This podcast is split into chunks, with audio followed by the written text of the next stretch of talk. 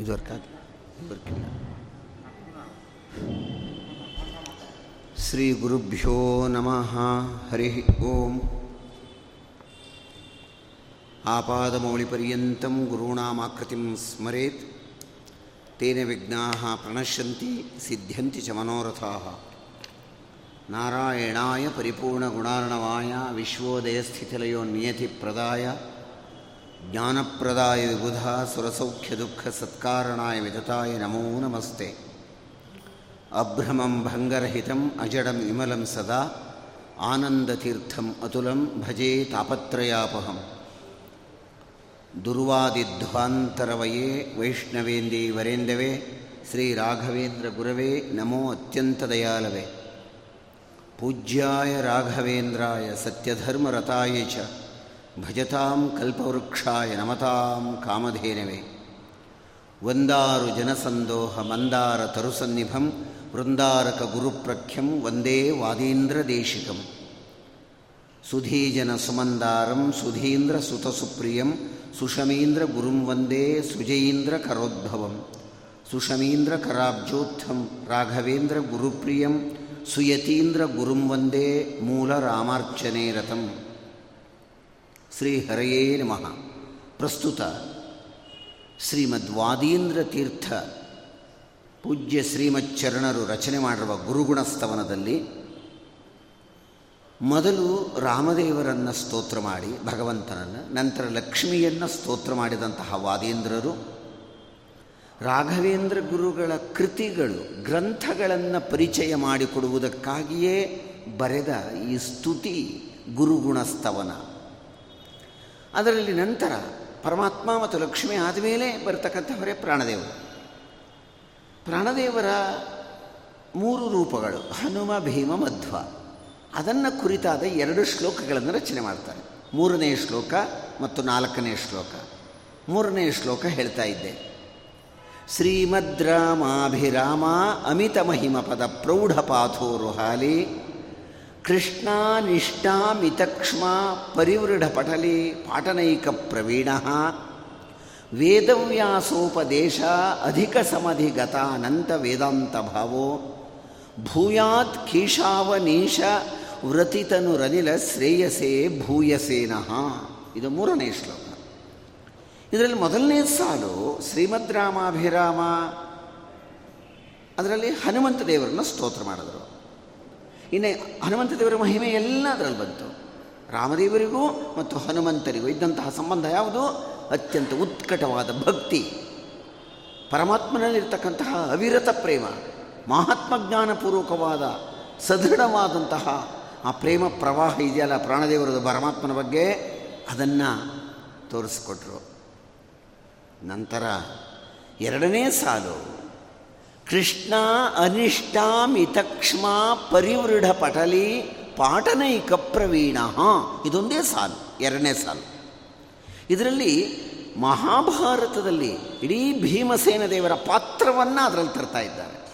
ಭಾ, ಭೀಮಸೇನ ದೇವರ ಒಂದು ಗುಣ, ಧರ್ಮ, ಶಕ್ತಿ, ಪರಾಕ್ರಮ, ಅನ್ಯಾಯಕ್ಕೆ ಯಾವತ್ತೂ ಕೂಡ ಅವರು ಸಹಕರಿಸೋದಿಲ್ಲ. ಅನ್ಯಾಯ, ಅಧರ್ಮ ಯಾವುದೂ ಬೇಕಾಗಿಲ್ಲ. ಅಂಥದ್ದು ಭೀಮಸೇನ ದೇವರ ಕಾರ್ಯ. ಭೀಮಸೇನ ದೇವರು ಹುಟ್ಟಿದ ವಿಚಾರವನ್ನು ನೆನ್ನೆ ಹೇಳಿದ್ದೆ. ಬಾಲ್ಯ ಆಯಿತು. ಇನ್ನು ಅರಗಿನ ಮನೆಯಿಂದ ಹೊರಟರು. ಅರಗಿನ ಮನೆಯಲ್ಲಿ ಉರಿಯ ನಿಕ್ಕಿತಾಧೀರ ಧರಿಸಿ ಜಾಹ್ನವಿಗೊಯ್ದ ತನ್ನನು ಜರ ಅಂತಾರೆ ಮಧುರಾಮದಲ್ಲಿ ಶ್ರೀಪಾದರಾಜ ಅರಣ್ಯ, ಅಲ್ಲಿ ನಡುರಾತ್ರಿ ಕಗ್ಗತ್ತಲು ಯಾವ ಕಡೆಗೆ ಹೋಗಬೇಕು ಅಂತ ಗೊತ್ತಾಗ್ತಾ ಇಲ್ಲ. ಆಗ ಎಲ್ಲರನ್ನೂ ಅಲ್ಲಿ ಮಲಗಿಸಿದ್ರಂತೆ ಭೀಮಸೇನದೇವರು ತಾಯಿ ಕುಂತಿಯನ್ನು ಮತ್ತು ಧರ್ಮರಾಜ, ಭೀಮ, ಅರ್ಜುನ ನಕುಲಸಾದೇವರು ತಾವೊಬ್ಬರು ಎಚ್ಚರವಾಗಿದ್ದಾರಂತೆ. ಯಾವ ರೀತಿ? ಯಾಕೆ? ಅಪರಿಚಿತ ಜಾಗ, ಅರಣ್ಯ, ಯಾವ ರಾಕ್ಷಸರು, ಕ್ರೂರ ಮೃಗಗಳು. ಕುಂತಿ ಆ ನೆಲದ ಮೇಲೆಯೇ ನಿದ್ದೆ ಮಾಡ್ತಾಳಂತೆ ಮಲ್ಕೊಂಡು. ಕಾಡಿನ ನೆಲ. ಭೀಮಸೇನ ದೇವರು ಆ ನೋಡಿ ದುಃಖ ಪಡ್ತಾರಂತಲ್ಲ, ಅಳುತ್ತಾ ಇರೋದು ಅದೊಂದು ದೃಶ್ಯ. ಯಾವುದು? ಕುಂತಿಯನ್ನು ನೋಡ್ತಾರಂತೆ.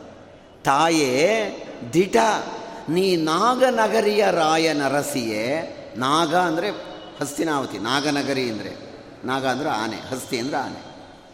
ನಾಗನಗರಿ ಅಂದರೆ ಹಸ್ತಿನಾವತಿಯ ರಾಜರ ನೀನು ಸೊಸೆ, ಅರಸಿ, ಪಾಂಡುರಾಜನ ಸತಿ. ನಿನಗೆ ಬಂದು ನಿನ್ನ ಮಕ್ಕಳು ನೋಡಿದ್ರೆ ನಾವು ಎಷ್ಟು ಬಲಾಢ್ಯರು, ಬಲಿಷ್ಠರು. ಆದರೆ ನಿನಗೆ ಬಂದಿರೋ ಅವಸ್ಥೆ ಈ ಅರಣ್ಯದಲ್ಲಿ, ಈ ನೆಲದ ಮೇಲೆ, ಈ ನಡುರಾತ್ರಿಯಲ್ಲಿ ಮಲಗಿದೆಯಲ್ಲ ಅಂತ ತಾಯಿನ ನೋಡಿ ದುಃಖ ಪಡ್ತಾರಂತೆ ಭೀಮಸೇನ್ ದೇವರು ಎಂಥ ಸ್ಥಿತಿ ಬಂದ್ಬಿಡ್ತೀವಿ ನಾವು. ಅಣ್ಣನ ಧರ್ಮರಾಜನನ್ನು ಎಲ್ಲರೂ ಮಲಗಿದ್ದಾರೆ. ಭೀಮಸೇನ್ ದೇವರೊಬ್ಬರೇ ಎಚ್ಚರವಾಗಿದ್ದಾರೆ. ಆಗ ಅರಣ್ಯ ರಾತ್ರಿ ಹೊತ್ತಿನಲ್ಲಿ ರಾಕ್ಷಸರಿಗೆ ಬಲ ಜಾಸ್ತಿ. ಎಚ್ಚರವಾಗಿರ್ತಾರೆ ರಾಕ್ಷಸರೆಲ್ಲ ರಾತ್ರಿ ಅದು ಹಿಡಿಂಬ ಎನ್ನುವ ರಾಕ್ಷಸನಿಗೆ ಸೇರಿದಂತಹ ಪ್ರಾಂತ್ಯ. ತಂಗಿ ಹಿಡಂಬಿ ಅವಳೊಬ್ಬಳಿದ್ದಾಳೆ ಹೇಳ್ತಾನೆ, ಹಿಡಿಂಬ, ತಂಗಿ, ಹಿಡಂಬಿ, ಹೋಗು, ಇವತ್ತೆಲ್ಲೋ ಮನುಷ್ಯರ ವಾಸನೆ ಬರ್ತಾ ಇದೆ. ಈ ಅರಣ್ಯಕ್ಕೆ ಯಾರೂ ಬರೋರೇ ಇಲ್ಲ. ಬೇಗ ಹೋಗುತ್ತೆ ನೋಡಿ. ಪ್ರಾಣಿಗಳ ವಾಸನೆ, ಮನುಷ್ಯರ ವಾಸನೆ ಹೇಗಿದೆ ರಾಕ್ಷಸ. ಅವರೆಲ್ಲಿದ್ದಾರೆ ನೋಡ್ಕೊಂಡು ಬಾ, ಹೋಗು. ಇಬ್ಬರೂ ಸೇರಿ ನಾವು ಅವ್ರನ್ನ ಕತ್ತರಿಸಿ ಪಾರಣೆ ಮಾಡಿಬಿಡೋಣ. ತಿಂದುಬಿಡೋಣ, ಸಿಗದ್ಬಿಡೋಣ ಸಿಗದು ಬಿಡೋಣ ಹೋಗು. ಹಿಡಂಬೆಯನ್ನು ಕಳಿಸ್ತಾನೆ, ಹಿಡಿಂಬ. ನೋಡ್ಕೊ, ಕ್ರೂರವಾದ ರಾಕ್ಷಸಿ ಅವಳುನೇ. ದುಷ್ಟವಾದ ರೂಪ, ಕರಾಳ ರೂಪ. ಅಷ್ಟು ವಕ್ರವಾಗಿದ್ದಾಳೆ, ಘೋರವಾದ ರಾಕ್ಷಸಿಯ ರೂಪ ಅವಳು. ಹಿಡಂಬೆ ಬಂದ್ಲು ನೋಡ್ಕೊಂಡು ಹೋಗೋಕ್ಕೆ ಇವರೆಲ್ಲಿದ್ದಾರೆ ಮನುಷ್ಯರ ಆ ವಾಸನೆಯನ್ನೇ ತಿಳಿದು ಬಂದು ನೋಡ್ತಾಳೆ, ದೂರದಲ್ಲಿ ಇವನು ಎದ್ದು ಕುಳಿತಿರೋದು ಕಾಣಿಸ್ತು. ಇನ್ನೂ ಒಂದು ನಾಲ್ಕು ಜನ ಮಲಗಿದ್ದಾರೆ. ಇನ್ನೂ ಹತ್ತಿರಕ್ಕೆ ಬಂದ್ಲು. ಭೀಮಸೇನ್ ದೇವರು ಕುಳಿತಿರೋದು ಕಾಣಿಸ್ತು. ನೋಡಿದ್ಲು, ಯಾರೋ ನಾ ಒಬ್ಬರಿದ್ದಾರೆ ಅಂತ ಬಂದರೆ ಐದಾರು ಜನ ಇದ್ದಾರಲ್ಲ ಅಬ್ಬಾ ಅಂದ್ಕೊಂಡು ಬಂದ್ಲು. ಬರಬೇಕಾದ್ರೆ ಅಣ್ಣ ಹೇಳಿದಂತೆ, ಹಿಡಿಂಬ ಹೇಳಿದಂತೆ ಅವರ ಜಾಗವನ್ನು ನೋಡೋಕ್ಕೆ ಬಂದ್ಲು. ಭೀಮಸೇನ್ ದೇವರನ್ನು ನೋಡಿದ ಕೂಡಲೇನೇನೆ ಅವಳ ರಾಕ್ಷಸತ್ವ ಎಲ್ಲ ಹೋಗ್ಬಿಡ್ಬೇಕೆ? ನೋಡ್ರಿ, ದರ್ಶನವಾದರೆ, ಪ್ರಾಣದೇವರ ದರ್ಶನವಾದರೆ ಅಜ್ಞಾನ ಎಲ್ಲ ಹೊಟ್ಟೋಗುತ್ತೆ ತತ್ವಜ್ಞಾನ್ ಮುಕ್ತಿ ಭಾಜ ಅವಳು ರಾಕ್ಷಸ. ಅಂದುಕೊಂಡ್ಲು. ಅಬ್ಬಾ ಎಷ್ಟು ಸುಂದರ ಇದ್ದಾನೆ. ಯಾರೋ ನಾಲ್ಕು ಜನ ಮಲಗಿದ್ದಾರೆ. ಇನ್ನೊಬ್ಳು ಹೆಂಗಸು ಬೇರೆ ಜೊತೆ. ಅದ್ಯಾಳ ತಾಯಿ ಕುಂತೇಳು ಮಲಗಿದ್ದವಳು. ಇವನು ನೋಡಿದ್ರೆ ಎಚ್ಚರವಾಗಿದ್ದಾನೆ. ಕೆಂಪು ವರ್ಣ, ದುಂಡಾದ ಮುಖ, ತಲೆಯಲ್ಲಿ ಗುಂಗುರು ಕೂದಲು, ಅಗಲವಾದ ಕಣ್ಣು, ಹುಬ್ಬು, ಕುಡಿ ಮೀಸೆ, ಮತ್ತು ಬಾಹುಗಳು, ಭುಜ ಗಟ್ಟಿಯಾಗಿದೆ. ವಿಶಾಲವಾದ ಎದೆ ವಕ್ಷಸ್ಥಲ ಇವನನ್ನು ನಮ್ಮ ಅಣ್ಣ ತಿಂದುಬಿಡ್ತೀನಿ ಅಂದ್ಲಲ್ಲ. ಬೇಡ. ನೋಡಿದ್ಲು. ಮನಸೋತಳು ಮನಸೋತಳು, ಖಳನ ಅನುಜೆ, ಭೀಮಸೇನಂಗೆ ಮನಸೋತು ಬಿಟ್ಲು. ಏನನ್ಕೋತಾಳೆ? ಇವನ ರಮಣನ ಮಾಡಿಕೊಂಡು ಓಡುವೆನು ಅಂದ್ಲು. ರಮಣನ ಮಾಡಿಕೊಂಡು ಇವನನ್ನು ಮದುವೆ ಮಾಡ್ಕೊಂಡು ನಾನು ಓಡಿ ಹೋಗ್ತೀನಿ ಎಂದು ಕುಂತ ಬಂದು ಹತ್ತಿರಕ್ಕೆ. ನೋಡಿಕೊಂಡು ರೂಪವನ್ನು ಈ ರೂಪದಲ್ಲಿ ಮೆಚ್ಚುತ್ತಾನ ಕಾಮರೂಪಿಗಳು. ವೇಷ ಬದಲಿಸಿಕೊಂಡಳು. ಸುಂದರವಾದ ಕನ್ಯೆಯ ರೂಪ ಭೀಮನನ್ನು ಕರೆದ್ಲು. ಹೇ ಬಾಯಿ ಕಡೆಗೆ. ಆಗ ನೋಡ್ತಾರೆ ಭೀಮಸೇನ್ ದೇವರು ಬಾ, ಅವ್ರನ್ನೆಲ್ಲ ಬಿಟ್ಟು ಬಂದುಬಿಡು. ವಿವಾಹವಾಗೋ, ಲಗ್ನ ಆಗೋಣ, ಮದುವೆ ಮಾಡ್ಕೊಂಡು ಹೊಟ್ಟೋಗ್ತೀನಿ ಬಾ ನಾವಿಬ್ಬರು ಹೊಟ್ಟೋಗೋಣ ಬಾ. ಏನು, ಆವಾಗ ಭೀಮಸೇನ್ ದೇವರು ಹೇಳ್ತಾರೆ, ಇಷ್ಟು ಹೊತ್ತಿನಲ್ಲಿ, ಈ ಸಮಯದಲ್ಲಿ ಒಬ್ಬ ಹೆಣ್ಣು ಹುಡುಗಿ, ಒಬ್ಬ ಹೆಂಗಸು ಬಂದು, ಮದುವೆ ಮಾಡ್ಕೋತೀನಿ ಅಂತಿದೆಯಲ್ಲ, ನೀನು ಸರಿಯಾದವಳಲ್ಲ ಅಂತಾರೆ ಭೀಮಸೇನ್ ದೇವ್ರ ನೀತಿ ನೋಡಿ. ಇಲ್ಲ. ಇಬ್ರಿಗೂ ಮಾತು ನಡೀತು. ಭೀಮನಿಗೂ ಹಿಡಿಂಬರಿಗೂ. ಹಿಡಂಬೆಗೂ. ಸರ್ವಥಾ ಖಳನಾರಿಯನು ವಲ್ಲೆ. ಭೀಮಸೇನ್ ಬೇಡ ಬೇಡ ಹೊಟ್ಟೋಗು ಯಾರು ನೀನು? ಯಾಕೋ ಇಷ್ಟೊತ್ತಾದರೂ ಬರಲಿಲ್ವಲ್ಲ ಅಂತ ಹಿಡಿಂಬ ಬಂದ. ಅವನಿಗೆ ಗೊತ್ತಾಯಿತು. ಇವಳು ರೂಪ ಬದಲಿಸಿಕೊಂಡಿದ್ರೂ ಕೂಡ ಇವಳೇ ಹಿಡಿಂಬೆ ಅನ್ನೋದು ಗೊತ್ತಿದೆ ಅವನಿಗೆ. ನಾನು ಎಲ್ಲಿದ್ದಾರೆ ನೋಡ್ಕೊಂಡು ಹೋಗು ಅಂತ ಹೇಳಿದ್ರೆ, ನೀನು ಇವನ ಜೊತೆ ಮಾತಾಡ್ತಾ ಇದೀಯಾ? ಮೊದಲು ಇವನನ್ನು ತೀರಿಸ್ಬಿಡ್ತೀನಿ ತಾಳು ಅಂತ ನುಗ್ಗಿ ಬಂದ ಹಿಡಿಂಬ. ಭೀಮನ ಮೇಲೆ ನುಗ್ಗಿ ಬಂದಾಗ ಆಗ ಭೀಮಸೇನ್ ದೇವರು ಹೇಳ್ತಾರೆ, ವರಲ ಬೇಡವೋ ಕುನ್ನಿ, ಮಲಗಿದವರು ಏಳ್ವರು ಕಣ ಅಂದರು. ಬೇಡ ಕಣೋ ಕುನ್ನಿ. ಕುನ್ನಿ ಅಂದ್ರೇನು? ಚಿಕ್ಕ ನಾಯಿ ಮರಿ ಅಂತ ಕುನ್ನಿ ಅಂತ ಕರಿ ವರಲ ಬೇಡವೋ ಕುನ್ನಿ, ಮಲಗಿದವರು ಎದ್ದು ಬಿಡ್ತಾರೆ ಕಣೋ. ಬಾ, ಈ ಕಡೆ ಬಾ. ಇಬ್ಬರು ಹೊಯ್ದಾಡ್ತಾರೆ ಭೀಮ ಮತ್ತು ಹಿಡಿಂಬ. ಮೊಟ್ಟ ಮೊದಲು ಭೀಮ ಅವತಾರದಲ್ಲಿ ಕೊಂದದ್ದು ಹಿಡಿಂಬನನ್ನು. ಜೋರಾಗಿ ಬರ್ತಾನೆ ಹಿಡಿಂಬ. ಅವನ ತಲೆಯಲ್ಲಿ ಕೊಂಬುಗಳು ಬೇರೆ ಇದೆ. ಭೀಮನನ್ನು ತಿವಿಯುವುದಕ್ಕೆ ಬರ್ತಾನೆ. ಭೀಮಸೇಂದಿಯವರು ಪಕ್ಕಕ್ಕೆ ಹೋಗ್ತಾರೆ. ಒಂದು ಬಂಡೆಗೆ ಜೋರಾಗಿ ಅಪ್ಪಳಿಸಿ ತಾನೇ ಹೊಡ್ಕೊಳ್ತಾನೆ. ತಿರ್ಗಾ ಮೇಲಕ್ಕೆದ್ದ ಅಷ್ಟೊತ್ತಿಗೆ ಅರ್ಜುನಾದಿಗಳಿಗೆ ಎಚ್ಚರ ಆಯಿತು. ಬಿಲ್ಲು ಬಾಣ ತೊಗೊಂಡು ನಾನು ಹೊಡಿತೀನಿ ಅಂತಾನೆ ಅರ್ಜುನ. ಬೇಡ. ನೀವು ಯಾರೂ ಬರಬೇಡಿ ನಾನೊಬ್ಬನೇ ಸಾಕು ಭೀಮಸೇನ್ ದೇವರು ತಕ್ಷಣ ಒಂದು ಮರವನ್ನು ಮುರ್ಕೊಂಡು ಹೊಡಿತಾರೆ. ಮರದಲ್ಲಿ ಹೊಡೆದ್ರೆ ಇನ್ನೇನಾಗಬೇಡ. ಪೊರಕೆ ತೊಗೊಂಡು ಕಸ ಗುಡಿಸಲ್ವೇ? ಹಾಗೆ ಗುಡಿಸ್ಬಿಟ್ರು ಹಿಡಿಂಬನನ್ನು. ಇನ್ನೇನಾಗಬೇಡ ಇನ್ನು. ಹಿಡಿಂಬ ಸತ್ತ. ಮೊಟ್ಟ ಮೊದಲು ಹಿಡಿಂಬನನ್ನು ಸಂಹಾರ ಆಮೇಲೆ ಏನಾಗಬೇಕು ಪರಿಸ್ಥಿತಿ? ಕೇಳ್ಕೊತಾ ಇದ್ದಾಳೆ ಹಿಡಿಂಬೆ ಅದೇ ರೂಪದಲ್ಲೇ. ಕುಂತಿಗೂ ಹೇಳಿದ್ಲು. ನೀವಾರು ಹೇಳಿ ನಿಮ್ಮ ಮಗನಿಗೆ. ಮದುವೆ ಮಾಡ್ಕೋಬೇಕು. ಲಗ್ನ ಆಗ್ತೀವಿ. ಯಾರು ಕುಂತಿನೂ ಹೇಳ್ತಾಳೆ, ಯಾರೋ ಪಾಪ ಕಣೋ, ಅನಾಥೆ, ಅಣ್ಣ ಬೇರೆ ಸತ್ತೋದ್ನಂತೆ, ಮದುವೆ ಆಗು ಅಂತ ಕುಂತಿ ಹೇಳಿದ್ರೂ ಕೂಡ ಯಾರು ಏನೇ ಹೇಳಿದರೂ ಸರ್ವಥ ಖಳನಾರಿಯನು ನೆಂದನು. ಖಳನಾರಿ, ಬೇಡ, ರಾಕ್ಷಸಳು, ನಾನು ಮದುವೆ ಆಗಲ್ಲ. ನೀವು ಮಹಾಭಾರತವನ್ನು ಗಮನಿಸಬೇಕು. ಈ ಥರ ಏನಾದರೂ ಪ್ರಸಂಗ ಬಂದಾಗ, ಕಥೆ ನಿಂತೋಗೋ ಸ್ಥಿತಿ ಬಂದಾಗ ಆ ಸಮಯಕ್ಕೆ ಸರಿಯಾಗಿ ವೇದವ್ಯಾಸರಲ್ಲಿ ಬಂದು ಕಥೆ ಮುಂದುವರಿಸ್ತಾರೆ. ಮಹಾಭಾರತದಲ್ಲಿ ಅನೇಕ ಕಡೆ ನಾವು ಇದನ್ನು ಕಾಣ್ತಾ ಹೋಗ್ತೇವೆ. ಇದ್ದಕ್ಕಿದ್ದಂತೆ ರಾತ್ರಿ ವೇಳೆ ಆಕಾಶದಲ್ಲಿ ಬೆಳಕಾಯಿತು. ಏನಿದು ಬೆಳಕು ಅಂತಾರೆ? ಇಳದೇ ಬಿಟ್ಟ ಭೂಮಿಗೆ ಸ್ವಾಮಿ. ವೇದವ್ಯಾಸರು ಬಂದರು ಅಲ್ಲಿಗೆ. ಪಾಂಡವರನ್ನು ನೋಡಿದ್ರು. ನಮಸ್ಕರಿಸಿದರು ಪಾಂಡವರು. ಆಗ ವೇದವ್ಯಾಸರು ಹೇಳ್ತಾರೆ, ಏನು ಸಮಾಚಾರ? ಹೀಗೆ ಅಂತ ಪರಿಸ್ಥಿತಿ ಹೇಳಿದಾಗ ವೇದವ್ಯಾಸರು ಹೇಳ್ತಾರೆ ಭೀಮನಿಗೆ, ಎಲ್ಲೋ ಭೀಮ ನಿನಗೆ ಕುಮಾರ ಸಂಭವ ಅವಧಿ ಇದಲ್ಲ ಅಂದರು. ಕುಮಾರ ಸಂಭವ ಅಂದರೆ ನಿನಗೆ ಗಂಡು ಮಗುವಾಗೋ ಸಮಯ ಕೊಣೋ ಅಂದರು. ಅವರಿಗೆಲ್ಲ ಗೊತ್ತು ಹಾಗಾದರೆ ಮುಹೂರ್ತ ಎಲ್ಲ ನೋಡಿ ಹೇಗಿದೆ. ಲಗ್ನ ಇಲ್ಲ. ನಿನಗೆ ಮಗುವಾಗ ಸಮಯ ಕೊಣೋ ಇದು, ನೀನು ಲಗ್ನ ಆಗು ಅಂದರು. ಕಾರಣ ಏನು? ವೇದವ್ಯಾಸರು ಮಹಾಭಾರತದ ಕಥೆಯನ್ನು ಕಥೆ ನಡೀತಿರುವಾಗ ನೋಡಿ ಬರಲಿಲ್ಲ. ಕಥೆ ಎಲ್ಲ ಆದಮೇಲೆ ಬರೆದಿಡಲಿಲ್ಲ. ಮೊದಲೇ ಬರೆದಿಟ್ಬಿಟ್ಟಿದ್ದಾನೆ ಸ್ವಾಮಿ. ಅದರಂತೆ ಕಥೆ ನಡೆದಿದೆ. ಕಾರಣ, ಭೂತ ಭವ್ಯ ಭವತ್ಪ್ರಭು ಎಲ್ಲ ಗೊತ್ತಿದೆ ಭಗವಂತನಿಗೆ. ವೇದವ್ಯಾಸರು ಬಂದರು, ಆ ನಾರಿಯನ್ನು ಗಂಟಿಕ್ಕಿದನು ಮುನಿ ಭೀಮಸೇನಂಗೆ. ಅವರೇ ನಿಂತು ಲಗ್ನ ಮಾಡಿಸ್ಬಿಟ್ರು ಇಬ್ಬರಿಗೂ ಭೀಮನಿಗೆ ಹಿಡಂಬಿಗೆ. ವಿವಾಹ ಆಯಿತು. ಎಲ್ಲಿ ರಮ್ಯೋ ಧ್ಯಾನ ಎಲ್ಲಿ ಹಿಮಗಿರಿ ಶೃಂಗ, ಎಲ್ಲಿ ಉದ್ಯಾನವನ ಉದ್ಯಾನವನ ಎಲ್ಲಿ ವಿಹಾರ, ಎಲ್ಲಿ ವನಭೂಮಿ, ಎಲ್ಲಿ ಗಿರಿಶೃಂಗ, ಎಲ್ಲಿ ಏಕಾಂತ ಸ್ಥಳ, ಅಲ್ಲಿಗಲ್ಲಿಗೆ ಹರಿದು ಮಾರುತಿ ಭೀಮಸೇನ್ ದೇವರು ವಲ್ಲಭೆಯ ರಮಿಸಿದನು.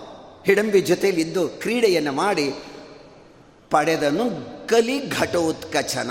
ಹುಟ್ಟೇಬಿಟ ಘಟೋತ್ಕಚ ಹುಟ್ಟೇ ಬಿಟ್ಟ. ಭೀಮ ಮತ್ತು ಹಿಡಂಬಿಯರ ಮಗನಾಗಿ ಘಟೋತ್ಕಚ. ಘಟ. ತಲೆಯೆಲ್ಲ ಬೋಳಾಗಿತ್ತು. ತಾಯಿಗೆ ನಮಸ್ಕಾರ ಮಾಡ್ದ. ಆಮೇಲೆ ಭೀಮಸೇನ್ ದೇವ್ರ ನಮಸ್ಕಾರ ಮಾಡ್ದ. ಮೊದಲು ಮಾತೃದೇವೋಭವ ಆಮೇಲೆ ಪಿತೃದೇವೋಭವ ಬೋಳಾಗಿದ್ದ ತಲೆಯಲ್ಲಿ, ಮಗುವಿನ ತಲೆಯಲ್ಲಿ ಕೂದಲುಗಳು ಉತ್ಪನ್ನವಾಯ್ತಂತೆ. ಅದಕ್ಕೆ ಘಟೋತ್ಕಚ ಅಂತ ಅವನಿಗೆ ಹೆಸರು ಬಂತು. ಅವನಿಗೆ ಹೆಸರು ಬರ ಕಾರಣ ಆಯಿತು. ತಿರುಗಾ ಬಂದರು ವೇದವ್ಯಾಸರು ಸ್ವಲ್ಪ ದಿನಗಳ ನಂತರ, ನೀವೀಗಲೇ ಹಸ್ತಿನಾವತಿಗೆ ಬರಬೇಡಿ. ಇನ್ನೂ ಸ್ವಲ್ಪ ದಿವಸಗಳ ಕಾಲ ಆದಮೇಲೆ ಬನ್ನಿ. ವೇಷ ಮರೆಸ್ಕೊಂಡಿರಿ ಅಂತ ಹೇಳಿದ್ರು. ಯಾವ ವೇಷ ಹಾಕೋಬೇಕು ಇವರು ಕ್ಷತ್ರಿಯರು. ಬ್ರಾಹ್ಮಣ ವೇಷವನ್ನು ಧರಿಸಿ. ಬ್ರಾಹ್ಮಣ ವೇಷ ಪಂಚಕಜಿ. ಕ್ಷತ್ರಿಯರ ಉಟ್ಕೊಳ್ಳೋ ಪಂಚನೇ ಬೇರೆ. ರೀತಿ ಸ್ಟೈಲ್ ಬ್ರಾಹ್ಮಣರ ರೀತಿ ಉಡೋದೇ ಬೇರೆ. ಆ ರೀತಿಯಲ್ಲಿ ಶಿಖ, ಯಜ್ಞೋಪವೀತ, ಕೈಯಲ್ಲಿ ಪವಿತ್ರ, ಸಮಿತ್ತು. ಸಮಿತ್ ಪಾಣಿ ಶ್ರೋತ್ರಿಯಂ ಬ್ರಹ್ಮನಿಷ್ಠಂ ಸೂತ್ರಭಾಷೆ ಹಾಗೆ ಶ್ರೋತ್ರಿಯ ಬ್ರಾಹ್ಮಣರ ವೇಷದಲ್ಲಿ ಐದು ಜನ ಪಾಂಡವರು ಬರ್ತಾರೆ ಕುಂತಿಯನ್ನು ಕರ್ಕೊಂಡು ಏಕಚಕ್ರ ನಗರಕ್ಕೆ ಬಂದರು. ವೇದವ್ಯಾಸ ದೇವರ ಆದೇಶದಂತೆ ಅಗ್ರಹಾರ, ಆ ಕಾಲದಲ್ಲೆಲ್ಲ ಇತ್ತು ಅಗ್ರಹಾರ ಅಂದರೆ. ಅಗ್ರಹಾರ ಅಂದರೆ ಏನು? ತುಂಬ ಟ್ರೆಡಿಷನಲ್ಲಾಗಿ ರಿಲಿಜಿಯಸ್ ಕಸ್ಟಮ್ಸ್ನ ಆಚರಿಸುವ, ಬ್ರಾಹ್ಮಣರೇ ವಾಸ ಮಾಡುವ ರೆಸಿಡೆನ್ಷಿಯಲ್ ಏರಿಯಾಕ್ಕೆ ಅಗ್ರಹಾರ ಅಂತ ಹೆಸರು. ಅಗ್ರಹಾರ ಅಂದರೆ ಅದರಲ್ಲೆಲ್ಲ ಬರೀ ಟ್ರೆಡಿಷನಲ್ಲಾಗಿ ನಡೀತದ ಕಾರ್ಯಕ್ರಮಗಳೇ. ಎಲ್ಲ ಒಂದು ಕಡೆ ಸೇರೋರು, ಒಂದು ಹಜಾರ ದೊಡ್ಡದು. ಎಲ್ಲ ಬ್ರಾಹ್ಮಣರು ಒಂದು ಕಡೆ ಸೇರೋರು ಅಂತ. ಪ್ರತಿನಿತ್ಯ ಸಂಧ್ಯಾ ವಂದನೆಗಳಿಗೆ ಜಪಕ್ಕೆ, ನಾವೆಲ್ಲ ಉಪಕ್ರಮಕ್ಕೆ ಒಂದಿನ ಸೇರ್ತೀವಿ ವರ್ಷಕ್ಕೆ, ಅಲ್ಲಿ ನಿತ್ಯ ಸೇರೋರಂತಲ್ಲಿ ಆಗ ಸೇರ್ತಾ ಇದ್ದಾರೆ, ಸಂತೋಷವಾಯಿತು. ಎಲ್ಲಿ ಸೇರಿಕೊಂಡ್ರು? ಪಾಂಡವರು ಅಲ್ಲಿ ಸ್ನ ಸಂಧ್ಯಾ ವಂದನೆ ಜ ಬ್ರಾಹ್ಮಣನಿಗಿರ್ತಕ್ಕಂಥ ಧರ್ಮ ಯಾವನು? ಬ್ರಾಹ್ಮಣನ ಧರ್ಮ ಏನು? ಆರು ಬ್ರಾಹ್ಮಣನ ಧರ್ಮಗಳು. ಯಾವ್ಯಾವುದು? ಅಧ್ಯಯನ, ಅಧ್ಯಾಪನ. ದಾನ ಪ್ರತಿಗ್ರಹ, ಯಜನ, ಯಾಜನ. ಸತತವಾಗಿ ಓದ್ತಾ ಇರಬೇಕು, ಅಧ್ಯಯನ ಮಾಡಬೇಕು. ತಿಳಿದಿರೋದನ್ನು ಹೇಳ್ತಿರ್ಬೇಕು, ಅಧ್ಯಾಪನ. ಯಜ್ಞವನ್ನು ತಾನೂ ಮಾಡಬೇಕು, ಇನ್ನೊಬ್ರಿಗೂ ಮಾಡಿಸ್ಬೇಕು ಲೋಕಕ್ಕೆ, ಸಮಾಜಕ್ಕೆ. ಯಜನ, ಯಾಜನ. ದಾನವನ್ನು ಬರೀ ಪಡೆಯೋದಷ್ಟೇ ಅಲ್ಲ, ಇವನು ಇನ್ನೊಬ್ರಿಗೆ ದಾನವನ್ನೂ ಮಾಡಬೇಕು, ದಾನವನ್ನೂ ಸ್ವೀಕಾರ ಮಾಡಬೇಕು. ಇದು ಬ್ರಾಹ್ಮಣನ ಲಕ್ಷಣ ಇದ್ದಾರೆ. ಆಗ ಹೇಳ್ತಾರೆ ಭೀಮಸೇನ್ ದೇವರು ಭಿಕ್ಷಾನ್ನ ಮಾಡ್ತಾರೆ ಭಿಕ್ಷಾವೃತ್ತಿ. ಹೇ, ನಾವು ಮೂಲತಃ ಕ್ಷತ್ರಿಯರು ಕಣೋ, ಏನೋ ತಾತ್ಕಾಲಿಕವಾಗಿ ವೇಷ ಧರಿಸಿದ್ದೇವೆ, ನಾವು ದೇಹಿ ಅನ್ನಬಾರದು, ನಾವು ಯಾವಾಗಲೂ ಕೊಡಬೇಕು ಅಂದರು, ಅದು ಕ್ಷತ್ರಿಯನ ಗುಣ. ಹಾಗಾದರೆ ದೇಹಿ ಅನ್ನಬೇಡ, ನೀನೇ ಹೋಗು ಅಂದರು. ಭೀಮಸೇನ್ ದೇವರು ಏನು ಹೋಗ್ತಾ ತೊಗೊಂಡು ಹೋಗೋರು ಪಾತ್ರೆ ತೊಗೊಂಡು ಭಿಕ್ಷಾನ್ನಕ್ಕೆ? ಒಬ್ಬ ಬ್ರಾಹ್ಮಣ, ಯಜಮಾನ, ಅವನ ಮನೆಯ ಮುಂಭಾಗದಲ್ಲಿ ಒಂದು ಜಗಲಿ, ಪಡಸಾಲೆ, ಆ ಜಗಲಿಯಲ್ಲಿ ಒಂದು ಕೋಣೆ, ಅದನ್ನು ಕೊಟ್ಟಿದ್ದಂತೆ, ವಾಸ ಮಾಡ್ಕೊಳ್ಳಿ ಅಂಥೇಳಿ ಇವರು ವಾಸ ಮಾಡ್ತಿದ್ದ ಜಾಗದ ಪಕ್ಕದ ಮನೆ, ಕುಂಬಾರನ ಮನೆ, ಅದಕ್ಕೆ ಬೆಂಕಿ ಬಿದ್ದಿದೆ, ಹೊತ್ಕೊಂಡು ಉರಿತಿದೆ. ಹಾ ಅಂತ ಕಿರಿಚ್ಕೋತಾ ಇದ್ದಾರೆ. ಭೀಮಸೇನ್ ದೇವರು ನೋಡಿದ್ರು, ಅಯ್ಯೋ ಅನ್ನಿಸ್ತು. ನೀರು ತಂದು ಹಾಕಿ ಆರಿಸ್ಲಿಲ್ಲ ಬೆಂಕಿಯನ್ನು. ಆ ಮನೆಯೇ ಕಿತ್ತು ಬೇರೆ ಕಡೆ ಇಟ್ರಂತೆ. ಮನೇನೇ ಕಿತ್ತು ಬೇರೆ ಕಡೆ ಇಟ್ರು. ಅವನಿಗೇನು ಆ ಕುಂಬಾರನ ಮನೆಯನ್ನು ಉಳಿಸಿದ್ರು. ಭವ ಭಯ ದಹನಂ ಸಜ್ಜನ ಅನ್ಮೋದಯಂತಂ ವಯಸ್ಸು ತಿಳಿದೆಯಲ್ಲ? ಭವ ಭಯಗಳನ್ನು ಸುಟ್ಟು ಬಿಡ್ತಾರೆ ವಾಯುದೇವರು. ಆಗ ಕುಂಬಾರನಿಗೆ ಸಂತೋಷವಾಯಿತು. ನನ್ನ ಮನೆ ಉಳಿಸಿದ್ರಿ. ನಾನು ಏನು ಕೊಡಲಿ ನಿಮಗೆ? ಅಂದರೆ, ಏನು ಬೇಡ ಅಂದರು. ಇಲ್ಲ ನನ್ನ ಪ್ರೀತಿಗೆ ಅಂತ ಅವನೇನು ಮಾಡ್ದ? ಮನೆ ಗಾತ್ರವೇ ಒಂದು ಮಡಕೆ ಮಾಡಿಕೊಟ್ನಂತೆ. ಮನೆ ಗಾತ್ರ, ಮಡಕೆ ಅಂದ್ರೆ ಅದಿನ್ನು ಹೇಗಿರಬೇಡ. ಅದನ್ನು ತೊಗೊಂಡು ಹೋಗಿ ಭೀಮಸೇನ್ ದೇವರು, ದೇಹಿ ಅಂತಿರ್ಲಿಲ್ವಂತೆ ಹುಂಕಾರವತು ಅಂತಾರೆ ಆಚಾರ್ಯರು ನಿರ್ಣಯದಲ್ಲಿ. ಹ್ಞೂ ಅನ್ನೋರಂತೆ. ಅಷ್ಟೇ. ಆ ಜರ್ಜರಿಸೋದಂತೆ ತಂದೆಲ್ಲ ಭಿಕ್ಷಾ ಹಾಕ್ಬಿಡೋರು. ತಂದ ಭಿಕ್ಷಾನ್ನವನ ಐವರು ತಾಯಿ ಸಾನಂದದಲ್ಲಿ ಭಾಗದ್ವಯವ ಮಾಡಿ, ಎರಡು ಭಾಗ ಮಾಡೋಳಂತೆ ಕುಂತಿ. ಒಂದು ಭಾಗ ಪೂರ್ತಿ ಭೀಮನಿಗೆ, ಇನ್ನು ಉಳಿದ ಭಾಗ ತನ್ನ ನಾಲ್ವರು ಮಕ್ಕಳು ತಾನು ತಿನ್ನೋಳಂತೆ ಎಂಥ ಸ್ಥಿತಿನ್ರಿ ಬಂದಿರೋದು ಕುಂತಿಗೆ. ಹೀಗೆಯೇ ಕಾಲ ಕಳೆಯಿತು. ಪಕ್ಕದ ಮನೆ ಬ್ರಾಹ್ಮಣನಿಗೆ ಅಳ್ತಾ ಇದ್ದಾನೆ ಬ್ರಾಹ್ಮಣ.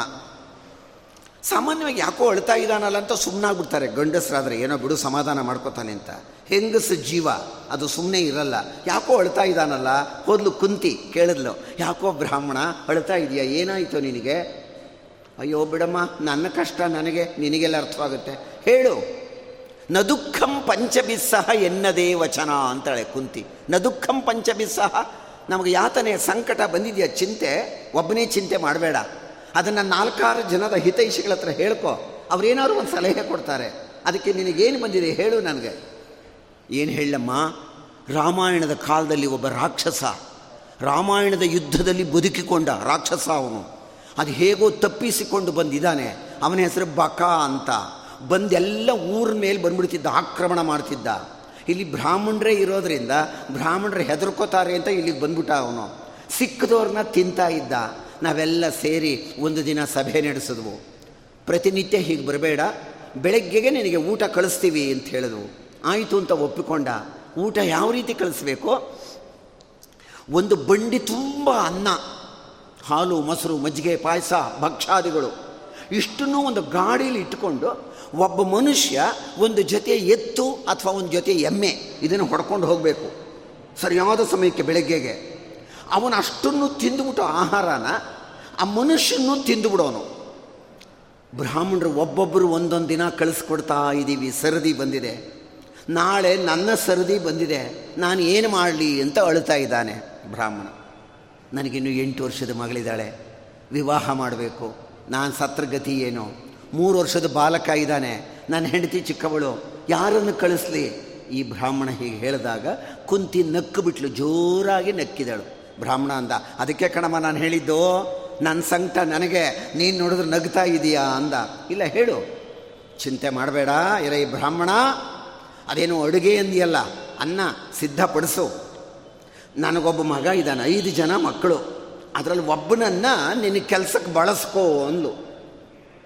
ನಮ್ಮಂಥವ್ರು ಯಾರಾದ್ರೂ ಒಪ್ಕೊಂಡ್ಬಿಡ್ತಿದ್ವು. ಆ ಬ್ರಾಹ್ಮಣ ಒಪ್ಕೊಳ್ಳಿಲ್ಲ ಹೆತ್ತ ಮಗನನ್ನು ಸಾಕಲಾರದೆ ಉರಿಗೆ ನೂಕುವರುಂಟೆ ಮಾನಿನಿ ಅಂತ ನಾವು ಹೆತ್ತ ಮಗನನ್ನು ಸಾಕಲಾರದೆ ಬೆಂಕಿಗೆ ಯಾರು ತಳ್ತಾರೆ ನಮ್ಮ ಸುಮ್ಮನೆ ಮಾತಾಡಬೇಡ. ಇಲ್ಲ ಬ್ರಾಹ್ಮಣ, ನನಗೊಬ್ಬ ಮಗ ಒಬ್ಬ ಮಗನನ್ನು ಕಳಿಸ್ಕೊ ನೀನು. ಐದು ಜನ ಒಬ್ಬ ಹೋಗಲಿ. ಆಗ ಬ್ರಾಹ್ಮಣ ಅಡುಗೆ ಎಲ್ಲ ಸಿದ್ಧಪಡಿಸ್ತಾನೆ. ಭೀಮಸೇನ್ ದೇವರೇ ಇಲ್ಲಿ ಭೀಮನಿಗೆ ಬಂದು ಹೇಳ್ತಿದ್ದಾಳೆ, ಅಲ್ಲಿ ನಿನ್ನ ಕೆಲಸಕ್ಕೆ ಬಳಸಿಕೋ, ರಾಕ್ಷಸನ ಬಳಿಗೆ ಕಳಿಸು, ಅಡುಗೆಯನ್ನು ಸಿದ್ಧಪಡಿಸು ಅಂತ ಹೇಳಿದವಳು. ಇಲ್ಲಿ ಬಂದು ಭೀಮನಿಗೆ ಹೇಳ್ತಾ ಇದ್ದಾಳೆ, ಭೀಮ ಬಾಯಿಲಿ ಏನಮ್ಮ? ಅದ್ಯಾರೋ ರಾಕ್ಷಸ ಇದ್ದಾನೆ ಕಣ. ಇಲ್ಲಿರೋ ಊರವ್ರಿಗೆಲ್ಲ ತೊಂದರೆ ಕೊಡ್ತಿದ್ದಾನಂತೆ ಏಕಚಕ್ರ ನಗರದಲ್ಲಿ. ಅದ್ಯಾರೋ ಪಕ್ಕದ ಮನೆ ಬ್ರಾಹ್ಮಣ ಅಡುಗೆ ಮಾಡಿಸ್ತಾನಂತೆ. ಆ ಅಡುಗೆ ಎಲ್ಲ ತಗೊಂಡು ಹೋಗಿ ಚೆನ್ನಾಗಿ ಊಟ ಮಾಡಿ ಆ ರಾಕ್ಷಸನನ್ನು ಕೊಂದು ಬಾ ಅಂದ್ಲು. ನೋಡಿ, ಎಷ್ಟು ವ್ಯತ್ಯಾಸ ಅಲ್ಲಿ. ಕುಂತಿ ಬ್ರಾಹ್ಮಣನ ಬಳಿ ಹೇಳಿದ ಮಾತೇ ಬೇರೆ. ಇಲ್ಲಿ ಭೀಮನಿಗೆ ಹೇಳ್ತಿರೋದೇ ಈ ರೀತಿ. ಭೀಮ್ ದೇ ಭೀಮಸೇನ್ ದೇವರಿಗೆ ಎರಡಲ್ಲ, ಮೂರರಷ್ಟು, ಮೂರು ಸಂತೋಷ. ಒಂದಲ್ಲ, ಎರಡಲ್ಲ. ಯಾವುದು? ಮೊದಲನೇದಾಗಿ, ಪುಷ್ಕಳವಾದ ಸುಗ್ರಾಸ ಭೋಜನ. ಅದು ಬ್ರಾಹ್ಮಣರ ಮನೆ ಅಡುಗೆ, ಕೇಳಬೇಕೆ? ಒಳ್ಳೆ ಅಡುಗೆ, ಊಟ. ಒಂದನೇದಾಯಿತು. ಎರಡನೇದು, ಆ ರಾಕ್ಷಸ ದುಷ್ಟ ಅವನನ್ನು ಸಂಹಾರ ಮಾಡೋದು. ಮೂರನೇದು, ಇಲ್ಲಿರೋ ಬ್ರಾಹ್ಮಣರಿಗೆಲ್ಲ ಇನ್ನು ನೆಮ್ಮದಿ, ಸುಖ ಆಗಲಿ. ಈ ಮೂರು ಸಂತೋಷ ಆಗ್ತಿದೆ ಅಂತ ಅವ್ರಿಗೆ. ರಾತ್ರಿ ಎಲ್ಲ ಅಡುಗೆ ಆಯಿತು. ಬೆಳಗ್ಗೆ ಅದೇ ನಾವೆಲ್ಲ ನೋಡ್ತೀವಲ್ಲ, ಈಗಿನ ಕಾಲದ ಗಾಡಿ, ಬಂಡಿ, ಎತ್ತಿನ ಗಾಡಿ ಅದಲ್ಲ, ದೊಡ್ಡದು. ಅದರ ಛಾಸಿನೇ ದೊಡ್ಡದಾಗಿದೆ. ಅಂಥ ಬಂಡಿ ಅದು. ನಿಂತ್ಕೊಂಡಿದೆ ಬಂಡಿ ಒಳಗೆ. ಆ ಊರವ್ರಿಗೆಲ್ಲ ಒಂದು ಸಂಭ್ರಮ. ಇವತ್ತು ಯಾರು ಹೋಗ್ತಾರೆ? ರಾಕ್ಷಸನ ಬಳಿಗೆ ಯಾರು ಹೋಗ್ತಾರೆ? ಹೋಗ್ತಾರೆ ಅಂತ ಎಲ್ಲ ನೋಡ್ತಾ ಇದ್ದಾರೆ. ಕೆಲವು ಯುವಕರು ಬಂದರು, ಏ, ಯಾರು ಜೋರಾಗಿದ್ದಾನೆ ಕಣೋ, ಕಟ್ಟು ಮಸ್ತಾಗಿದ್ದಾನೆ ಕಣೋ. ಏ, ರಾಕ್ಷಸನ ಜೊತೆ ಏನಾದ್ರು ಕುಸ್ತಿ ಮಾಡ್ತಾನಾ? ಅಂದರು ಯುವಕರು. ಆಗ ಭೀಮಸೇನ ದೇವ್ರು ಹೇಳ್ತಾರೆ ವೀರಗಚ್ಚೆಯನ್ನು ಹಾಕಿದ್ರು ಮಲ್ಲಗಂಟನ ಹಾಕಿದ್ರು. ಪವಿತ್ರ, ಆ ಬ್ರಾಹ್ಮಣರು ಧರಿಸ್ತಿದ್ದ ಪವಿತ್ರ ಬೇಡ ಅಂದ್ಕೊಂಡ್ರು. ತಾವು ನಿಂತುಕೊಂಡ್ರು ದೀಕ್ಷೆಯಲ್ಲಿ, ವೀರೋಚಿತವಾದಂತಹ ಕ್ಷಾತ್ರ ಧರ್ಮದಲ್ಲಿ. ಪೌರಜನ ವೈತರಲು ಊರವರೆಲ್ಲ ಬರ್ತಾ ಇದ್ರಂತೆ ಬಂಡಿ ಹತ್ರಕ್ಕೆ. ನೀವು ಯಾರೂ ಬರಬೇಡಿ ನಾನೊಬ್ಬನೇ ಹೋಗ್ತೀನಿ, ಆ ರಕ್ಕಸನನ್ನು ಕೊಂದು ಬರ್ತೀನಿ ಅಂದ್ರಂತೆ ಯುವಕರಿಗೆ. ಹೆಂಗಸರುಗಳೆಲ್ಲ ನೋಡ್ತಿದ್ರಂತೆ, ಅಯ್ಯೋ, ಎಷ್ಟು ಚೆನ್ನಾಗಿದ್ದಾನೆ ಈ ಹುಡುಗನ ಕಳಿಸ್ತಾ ಇದ್ದಾಳಲ್ಲೇ ಅವಳು ಅಂತ ಇದ್ದಾರೆ ಹೆಂಗಸರುಗಳೆಲ್ಲ. ತುಂಬ ಪೇಚಾಡ್ತಾ ಇದ್ದಾರೆ. ಆ ಭೀಮಸೇನ್ ದೇವರು ನೋಡಿ, ಕುಂತಿನ ನೋಡಿ, ಅಯ್ಯೋ ಪಾಪ ಅಂತ ಇದ್ದಾರೆ ಹೆಂಗಸರು. ಗೃಹಸ್ಥರು, ಗಂಡಸರು, ಯಾರಿವತ್ತು ಹೋಗ್ತಾರೆ? ಯಾರೋ ಹೋಗ್ತಾರಂತೆ. ಯಾರವಳು ಯಾರೋ ಬಂದು ಸೇರ್ಕೊಂಡಿದ್ದಾರೆ. ಎಷ್ಟು ಮಕ್ಕಳವಳಿಗೆ ಐದು ಜನವಂತೆ. ಇನ್ನೊಬ್ರು ಕೇಳಿದ್ರು, ಎಷ್ಟು? ಐದು. ಎಷ್ಟು? ಐದು ಜನ. ಯಾಕೆ ಅಷ್ಟೊಂದು ಸಲ ಕೇಳ್ತಾ ಇದ್ದಾರೆ? ಇವತ್ತು ಒಬ್ಬನನ್ನು ಕೊಟ್ಟಿದ್ದಾಳೆ, ಐದು ಜನ ಮಕ್ಕಳಂತೆ, ನಾಳೆ ನನ್ನ ಸರದಿ ಬಂದರೆ ಇನ್ನೊಬ್ಬನ ಕೊಡ್ತಾಳೇನೋ ಅಂತ. ಇವರೆಲ್ಲ ಚೌಕಾಶಿ ಬ್ರಾಹ್ಮಣರು ನೋಡಿ ಹೇಗಿರ್ತಾರೆ ಇನ್ನೊಬ್ಬನ ಕೊಡ್ತಾರೇನೋ ಅಂತ ಮಾಡಿಕೊಂಡು. ಹೊರಟರು ಭೀಮಸೇನ್ ದೇವರು ಬಂಡಿಯಲ್ಲಿ. ಹೋಗ್ತಾ ಇದೆ ಬಂಡಿ, ಸಮತಟ್ಟಾದ ಜಾಗದಲ್ಲಿ ಎಲ್ಲ ಅಡುಗೆ ಇಟ್ಕೊಂಡ್ರು. ಉಟ್ಕೊಂಡು ಚೆನ್ನಾಗಿ ಊಟ ಮಾಡ್ತಾ ಇದ್ದಾರೆ. ಪರಶ, ಆಚರಣ ಮಾಡಿ, ಪರಶಂಚನೆ ಮಾಡಿ, ಆಪೋಷಣ ತಗೊಂಡು ಚೆನ್ನಾಗಿ ನಿಧಾನಕ್ಕೆ ಸಾವಧಾನವಾಗಿ ಊಟ ಮಾಡಿದ ನೋಡಿದ ದೂರದಲ್ಲಿ ಬಕ, ರಾಕ್ಷಸ. ಬಂದಿರೋದೇ ಸಮಯ ಆಗಿದೆ. ಇವತ್ತು ಊಟ ಎಲ್ಲ ಮಾಡ್ತಿದ್ದಾನೆ. ಇವನು ಉಂಡು ಬದುಕಲಿ. ಊರ ಪಾರ್ವರ ಹಿಂಡುವೇನು ಅಂದ. ಇವತ್ತು ಊಟ ಮಾಡಿ ಬದುಕೊಳ್ಳಿ ಇವನು. ಊರಿನ ಬ್ರಾಹ್ಮಣರನ್ನೆಲ್ಲ ಹಿಂಡು ಬಿಡ್ತೀನಿ ಇಂದ. ಓಡಿ ಬಂದ. ರಾಕ್ಷಸ ಊಟ ಮಾಡ್ತಿರೋ ಕಡೆಗೆ. ಸುಮ್ಮನೆ ಒಂದು ಸುತ್ತು ಬಂದ. ಯಾವ ಕಡೆಯೂ ಗಮನ ಇಲ್ಲ. ಮೌನವಾಗಿ ಊಟ ಮಾಡ್ತೀಯಾರು ಭೀಮಸೇನ್ ದೇವರು. ಹಿಂದಕ್ಕೆ ಬಂದ ಕೋಪ ಬಂತು. ಜೋರಾಗಿ ಒಂದು ಗುದ್ದದ ಭೀಮಸೇನ್ ದೇವ್ರ ಮೇಲೆ. ಏನೂ ಆಗಲಿಲ್ಲ ಅವ್ರಿಗೆ. ಸುಮ್ಮನೆ ಸಲೀಸ ಊಟ ಮಾಡ್ತಲೇ ಇದ್ದಾರೆ. ಮುಂದಕ್ಕೆ ಬಂದು ಮುಖ ನೋಡ್ದ, ಬದಲಾವಣೆ ಇಲ್ಲ. ತಿರುಗಿ ಹಿಂದಕ್ಕೆ ಹೋದ, ಬೆಮ್ಮೆ, ಬೆನ್ನಿನ ಮೇಲೆ ಪಟಪಟನೆ ಗುದ್ದಿದ ಭೀಮಸೇನ್ ದೇವ್ರು ಅಂದ್ಕೊಂಡ್ರು ಮರನ ಮುರಿದು ಎರಗಿದರೆ ಪುನರಪಿ ಬಳಿಕ ಇವನಿಲ್ಲ. ಮರ ಮುರ್ಕೊಂಡು ಹೊಡೆದ್ರೆ ಇವನು ಬದುಕಲ್ಲ. ತರಗೆಲಸ ಪೂರೈಸಲೆಂದನು ನಗುತ ಕಲಿ ಭೀಮ. ನಿನ್ನ ಚಿಕ್ಕ ಚಿಕ್ಕ ಕೆಲಸ ಪೂರೈಸ್ಕೋ ಅಂತ ಹೇಳಿದ್ರು. ಚೆನ್ನಾಗಿ ಮತ್ತೆ ಶೇಷಾನ್ನದಲ್ಲಿ ತೋರುತ ತುತ್ತುಗಳ ತೂಗುತ್ತ ಮಾರುತಿ ಮೆತ್ತಿಕೊಂಡನು ಬಾಯೊಳ ಅಲವನ್ನು ಬೆರಳಲೇಣಿಸುತ್ತ. ಅಲ್ಲಿ ಊಟ ಮಾಡ್ತಿದ್ದಾರೆ, ಸಂತೋಷವಾಗ್ತಿದೆ. ಇಲ್ಲಿ ರಾಕ್ಷಸ ಇತ್ತಲೆನ್ನೆಯ ಹಸಿವು ಹೆಚ್ಚಿದೆ. ನನ್ನಲ್ಲಿ ಹಸಿವು ಜಾಸ್ತಿ ಆಗ್ತಾ ಇದೆ. ಅಷ್ಟು ಕೋಪ. ಚೆನ್ನಾಗಿ ಊಟ ಮಾಡಿದ್ರು, ಕೈ ತೊಳೆದ್ರು, ಆಚಮನ ಮಾಡಿದ್ರು. ಬಾರೋ. ಪರಬಲಾಂತಕ ಎದ್ದು ನಿಂದನು ಸಿಂಹನಾದದಲ್ಲಿ. ಅವತ್ತಿನಿಂದ ಎಷ್ಟು ಜನನ ನಿಂತ್ಕೋತೋ ತಿಂದಿದೆಯೋ, ಎಷ್ಟು ಜನನ ತೊಂದರೆ ಕೊಟ್ಟಿದ್ದೀ ಊರಿಗೆ ಅಂತ ಹೇಳಿ ಭೀಮಸೇನ ದೇವರಿಗೆ, ಬಕಾಸುರನಿಗೆ ಅತ್ಯಂತ ದೊಡ್ಡ ಹೋರಾಟ, ದೊಡ್ಡ ಯುದ್ಧವೇ ಆಗುತ್ತಲ್ಲಿ. ಆಗ ಭೀಮಸೇನ ದೇವರು ಬಕನನ್ನು ಕೊಲ್ತಾರೆ. ಬಕಾಸುರನ ಕೊಂದು ಆ ಗಾಡಿಗೆ ಕಟ್ಕೊಂಡು ಬಂದು ಊರು ಮುಂದೆ ಹಾಕಿಬಿಟ್ರು. ಯಾಕೆ? ನಾನು ಸಾಯಿಸ್ಬಿಟ್ಟು ಬಂದೆ ಅಂದರೆ ಬ್ರಾಹ್ಮಣರು ನಂಬ್ತಾರೋ ನಂಬಲ್ವೋ? ಬ್ರಾಹ್ಮಣರಿಗೆ ನಿಶ್ಚಯ ಜ್ಞಾನ ಇಲ್ಲ. ಅಂದ್ರೆ ಏನು ಅರ್ಥ ಏನೋ? ಏ, ಸತ್ತಿದಾನೋ ಸತ್ತಿಲ್ವಾ? ಸಾಯಿಸಿದ್ನೋ ಸಾಯಿಸಲ್ವ ಅಂದ್ಕೊಂಡ್ರೆ ಏನು ಮಾಡಬೇಕು?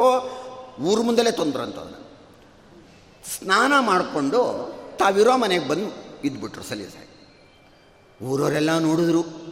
ರಾಕ್ಷಸ ಬಂದ್ಬಿಟ್ಟಿದ್ದಾನೆ ಅಂದ್ಕೊಂಡ್ರು ಹೆದರ್ಕೊಂಡ್ರು. ಕೆಲವರು ಬಾಗಿಲಿಂದ ಈಚೆಗೆ ಬರಲಿಲ್ಲ.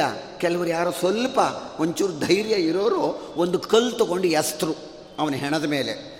ಗೊತ್ತಾಯಿತು, ಅದು ಹೆಣ ಅಂತ ಗೊತ್ತಾಯಿತು. ಆವಾಗ ಗೊತ್ತಾಯಿತು. ಯಾರು ಹೋಗಿದ್ದವರು ಹೀಗೆ ಹೋಗಿದ್ರಂತೆ ಅಂಥೇಳಿ ಐದು ಜನ ಪಾಂಡವರನ್ನು ಕರೆಸಿ ಊರಿನ ಮುಂದಿನ ಚಾವಡಿಯ ಮೇಲೆ ಅವರ ಚಾವಡಿಯಲ್ಲಿ ಅವರನ್ನು ಕುಳ್ಳಿರಿಸಿ ಅವರಿಗೆ ಗಂಧವನ್ನು ಹಚ್ಚಿ ಅರಳು, ಹೂವು, ಮಂತ್ರಾಕ್ಷತೆ ತೆಗೆದುಕೊಂಡು ಎಲ್ಲ ಬ್ರಾಹ್ಮಣರು ಒಕ್ಕೊರಲಿನಿಂದ ವೇದ ಮಂತ್ರದಿಂದ ಆಶೀರ್ವಾದ ಮಾಡ್ತಾರಂತೆ. ವೇದ ಮಂತ್ರದಿಂದ ಆಶೀರ್ವಾದ ಮಾಡಿದ ಮೇಲೆ ಸಂಭಾವನೆ ಉಪಾಯನವನ್ನು ಕೊಡ್ತಾ ಇದ್ದಾರಂತೆ. ಪ್ರತಿ ಉಪಕಾರಕ್ಕಾಗಿ ಭೀಮಸೇನ್ ದೇವರಿಗೆ ಇದನ್ನು ನಿಮ್ಮ ಊರಿನ ನರಸಿಂಹದೇವರ ದೇವಾಲಯಕ್ಕೆ ಇಟ್ಕೊಳ್ಳಿ ಅಂತ ಹೇಳಿಬಿಟ್ರಂತೆ ಭೀಮಸೇನ್ ದೇವರು ಏಕಚಕ್ರ ನಗರದಲ್ಲಿ ನೆಮ್ಮದಿಯನ್ನು ಉಂಟು ಮಾಡಿದಂತಹ ಭೀಮಸೇನ್ ದೇವರು ಮುಂದೆ ಕೌರವರು ಬರ್ತಾರೆ.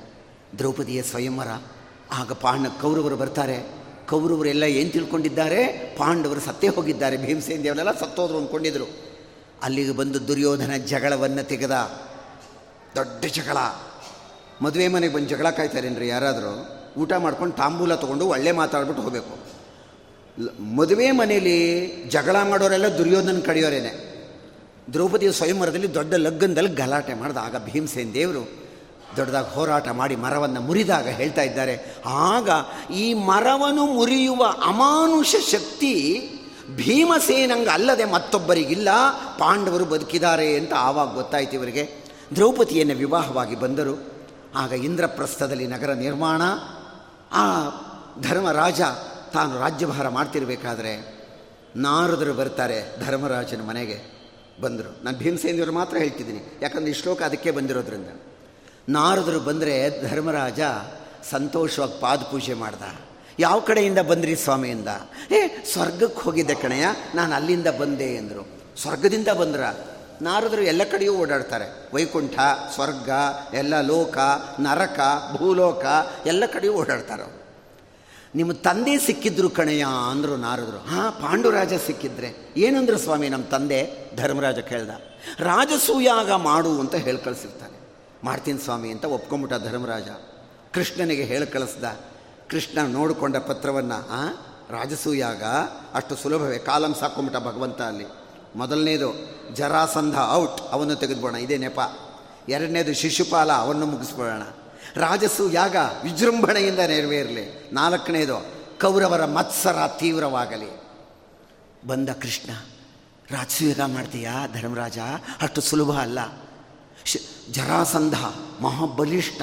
ಸಾವಿರಾರು ರಾಜರುಗಳನ್ನು ಬಲಿ ಕೊಡುವುದಕ್ಕೆ ಅವನು ಬಂಧನದಲ್ಲಿಟ್ಟಿದ್ದಾನೆ. ಅವನನ್ನು ಗೆದ್ದರೆ ನೀನು ಸಾರ್ವಭೌಮ ಅನ್ನಿಸ್ಕೊಳ್ತೀಯ? ಆ, ಜರಾಸಂಧ. ಪ್ರಾಗ್ಜ್ಯೋತಿಷಪುರ. ಇವತ್ತಿನ ಪಶ್ಚಿಮ ಬಂಗಾಳ, ಬಿಹಾರ್ ಎಲ್ಲ ಇದೆಯಲ್ಲ, ಆ ಪ್ರಾಂತ್ಯ ಅದು ಜರಾಸಂಧ ರಾಜ್ಯ. ಇವತ್ತು ಬಿಹಾರ ಬಿಹಾರ ಜರಾಸಂಧನ್ ರಾಜ್ಯ ಇರ್ತಕ್ಕಂಥ ಹಿಂದೆ, ಆ ಕಾಲದಿಂದಲೂ ಕೂಡ. ಮಗಧ ದೇಶ ಅಂತ ಅದಕ್ಕೆ ಹೆಸರು ಬಂದಿದೆ ಅದಕ್ಕೆ. ಆಗ ಕರ್ಕೊಂಡು ಹೊರಟ ಕೃಷ್ಣ ಭೀಮಾರ್ಜುನರನ್ನು ರಾತ್ರಿಯ ವೇಳೆ ಹಿಂಬಾಗಿಲಿಂದ ಪ್ರವೇಶ ಜರಾಸಂದ ಜಗ್ಗನೆ ಎದ್ದ ಮೇಲಕ್ಕೆ ಎಲ್ಲೋ ನೋಡಿದ ಹಾಗಿದೆಯಲ್ಲ ಬ್ರಾಹ್ಮಣ ವೇಷ. ಏನು ಬೇಕು ಯುದ್ಧ ಮಾಡಬೇಕು ನಿನ್ನ ಜೊತೆ. ಯಾರ ಜೊತೆ? ಏ, ಅರ್ಜುನ ಚಿಕ್ಕವನು. ಕೃಷ್ಣ ನಿನ್ನನ್ನು ಎಲ್ಲೋ ನೋಡಿದಿನಲ್ಲ ಅಂದ. ಬೀಸಿದನು ನಿಜ ಮಾಯೆಯೇನು. ಆಮೇಲೆ ಗೊತ್ತಾಯಿತು ಜರಾಸಂದನಿಗೆ ಭೀಮನನ್ನು ಆಯ್ಕೆ ಮಾಡಿಕೊಂಡ. ಬಹಳ ದಿನಗಳ ಕಾಲ ನಡೀತು ಯುದ್ಧ ಭೀಮನಿಗೆ, ಜರಾಸಂಧನಿಗೆ. ಜರಾಸಂಧಕಾಯಾಸ್ತಿ ಸಂಧಿ, ಯುದ್ಧೇ ತ್ವಂ ಸ್ವಧ್ವರೇವ ಪಶುಮಿವ ದಮಯನ್ ವಿಷ್ಣು ಪಕ್ಷದ್ವಿಡೀಶಂ. ಯಾರೀ ರಾಜಸೂಯಾಗ ಮಾಡಿಸಿದ್ದು? ಕಿಮು ವದ ಭಗವನ್ ರಾಜಸೂಯಾಶ್ವಮೇಧೆ. ಭೀಮಸೇನ್ ದೇವರೇ ಜರಾಸಂಧನನ್ನು ಕೊಂದರು, ಸಿಗದು ಬಿಟ್ಟರು ಸೀಳು ಮಾಡಿ ಬಿಸಾಕ್ಬಿಟ್ರು. ಅದಕ್ಕೆ ವಿದ್ಯಾಪ್ರಸನ್ನ ತೀರ್ಥರು ಹೇಳ್ತಾರೆ, ಹರನ ಭಕುತ ಅಪ್ಪಟ ಶೈವಾರಾಧಕ ಜರಾಸಂಧ ಹರನ ಭಕುತ ಜರಾಸಂಧನ ಕಾಯವ ಹರಿದು ಸೀಳುತ್ತ ಬಲು ಸುಲಭದಲ್ಲಿ ಹರಿಗಪರೋಕ್ಷದಿ ಅರ್ಪಣೆ ಮಾಡಿದ ಕುರುಕುಲಪತಿ ಬಲ ಭೀಮರ ಸೇವೆಯೂ ಜನುಮ ಜನುಮದಲ್ಲಿ ಏನಾಗಿರಲಿ ಜರಾಸಂದನನ್ನು ಕೊಂದರು, ಕೃಷ್ಣನ ಹತ್ತಿರಕ್ಕೆ ಬಂದರು, ಕೃಷ್ಣಾರ್ಪಣ ಅಂದರು, ಭಗವಂತನ ಸಮರ್ಪಣೆ. ರಾಜಸು ಯಾಗ ವಿಜೃಂಭಣೆಯಿಂದ ನಡೆಯಿತು. ದ್ಯೂತ ದುರ್ಯೋಧನ ಅಂದುಕೊಂಡ ಶಕುನಿಗೆ ಹೇಳ್ದ, ಒಂದು ಸೈನ್ಯ ಹೋಗಬಾರದು, ಒಬ್ಬ ಸೈನಿಕ ಸಾಯಬಾರದು, ಒಂದು ತೊಟ್ಟು ರಕ್ತ ಬೀಳಬಾರದು ಪಾಂಡವರ ಸಂಪತ್ತೆಲ್ಲ ನಮ್ಮದಾಗಬೇಕು. ಎಂಥ ಯೋಚನೆ ಏನ್ರಿ ಇದು? ಶಕುನಿ ಮಾಡಿದ್ದು. ಅದಕ್ಕೆ ಗಾಂಧಾರಿ ಒಂದು ಹೇಳ್ತಾಳೆ, ಅಯ್ಯೋ ಅವಿವೇಕಿಗಳ, ಸಿಡಿಲನ್ನು ಪಟ್ಟಣದಲ್ಲಿ ಕಟ್ಟಿ ಶಾಖ ಕೊಡುತ್ತೀರಾ ಅನ್ಲು ಸಿಡಿಲು? ಏನು ಭಯಂಕರ ಸಿಡಿಲು. ಆ ಸಿಡಿಲನ್ನ ಹಿಡ್ಕೊಂಡು ಪಟ್ಟಣ ಕಟ್ಟಿ ಬೆಂಕಿ ಕೊಟ್ಟರೆ ಏನಾಗುತ್ತೋ, ಪಾಂಡವರ ಸಹವಾಸ ಅಂತೋದು ಅಂತಾಳವಳು ಕೇಳಲಿಲ್ಲ ದ್ಯೂತ ನಡೆಯಿತು, ಪಾಂಡವರು ಸೋತರು. ಅರಣ್ಯವಾಸ ಹೊರಟರು. ಅರಣ್ಯದಲ್ಲಿ ಭೀಮಸೇನ್ ದೇವರು ಕಿಮ್ಮೀರನನ್ನು ಜಟಾಸ, ಜರ, ಜಟಾಸುರನನ್ನು ಕೊಂದರು. ಎಷ್ಟು ಜನ ಆ ರಾಕ್ಷಸರು, ಲೋಕಕಂಟಕರು?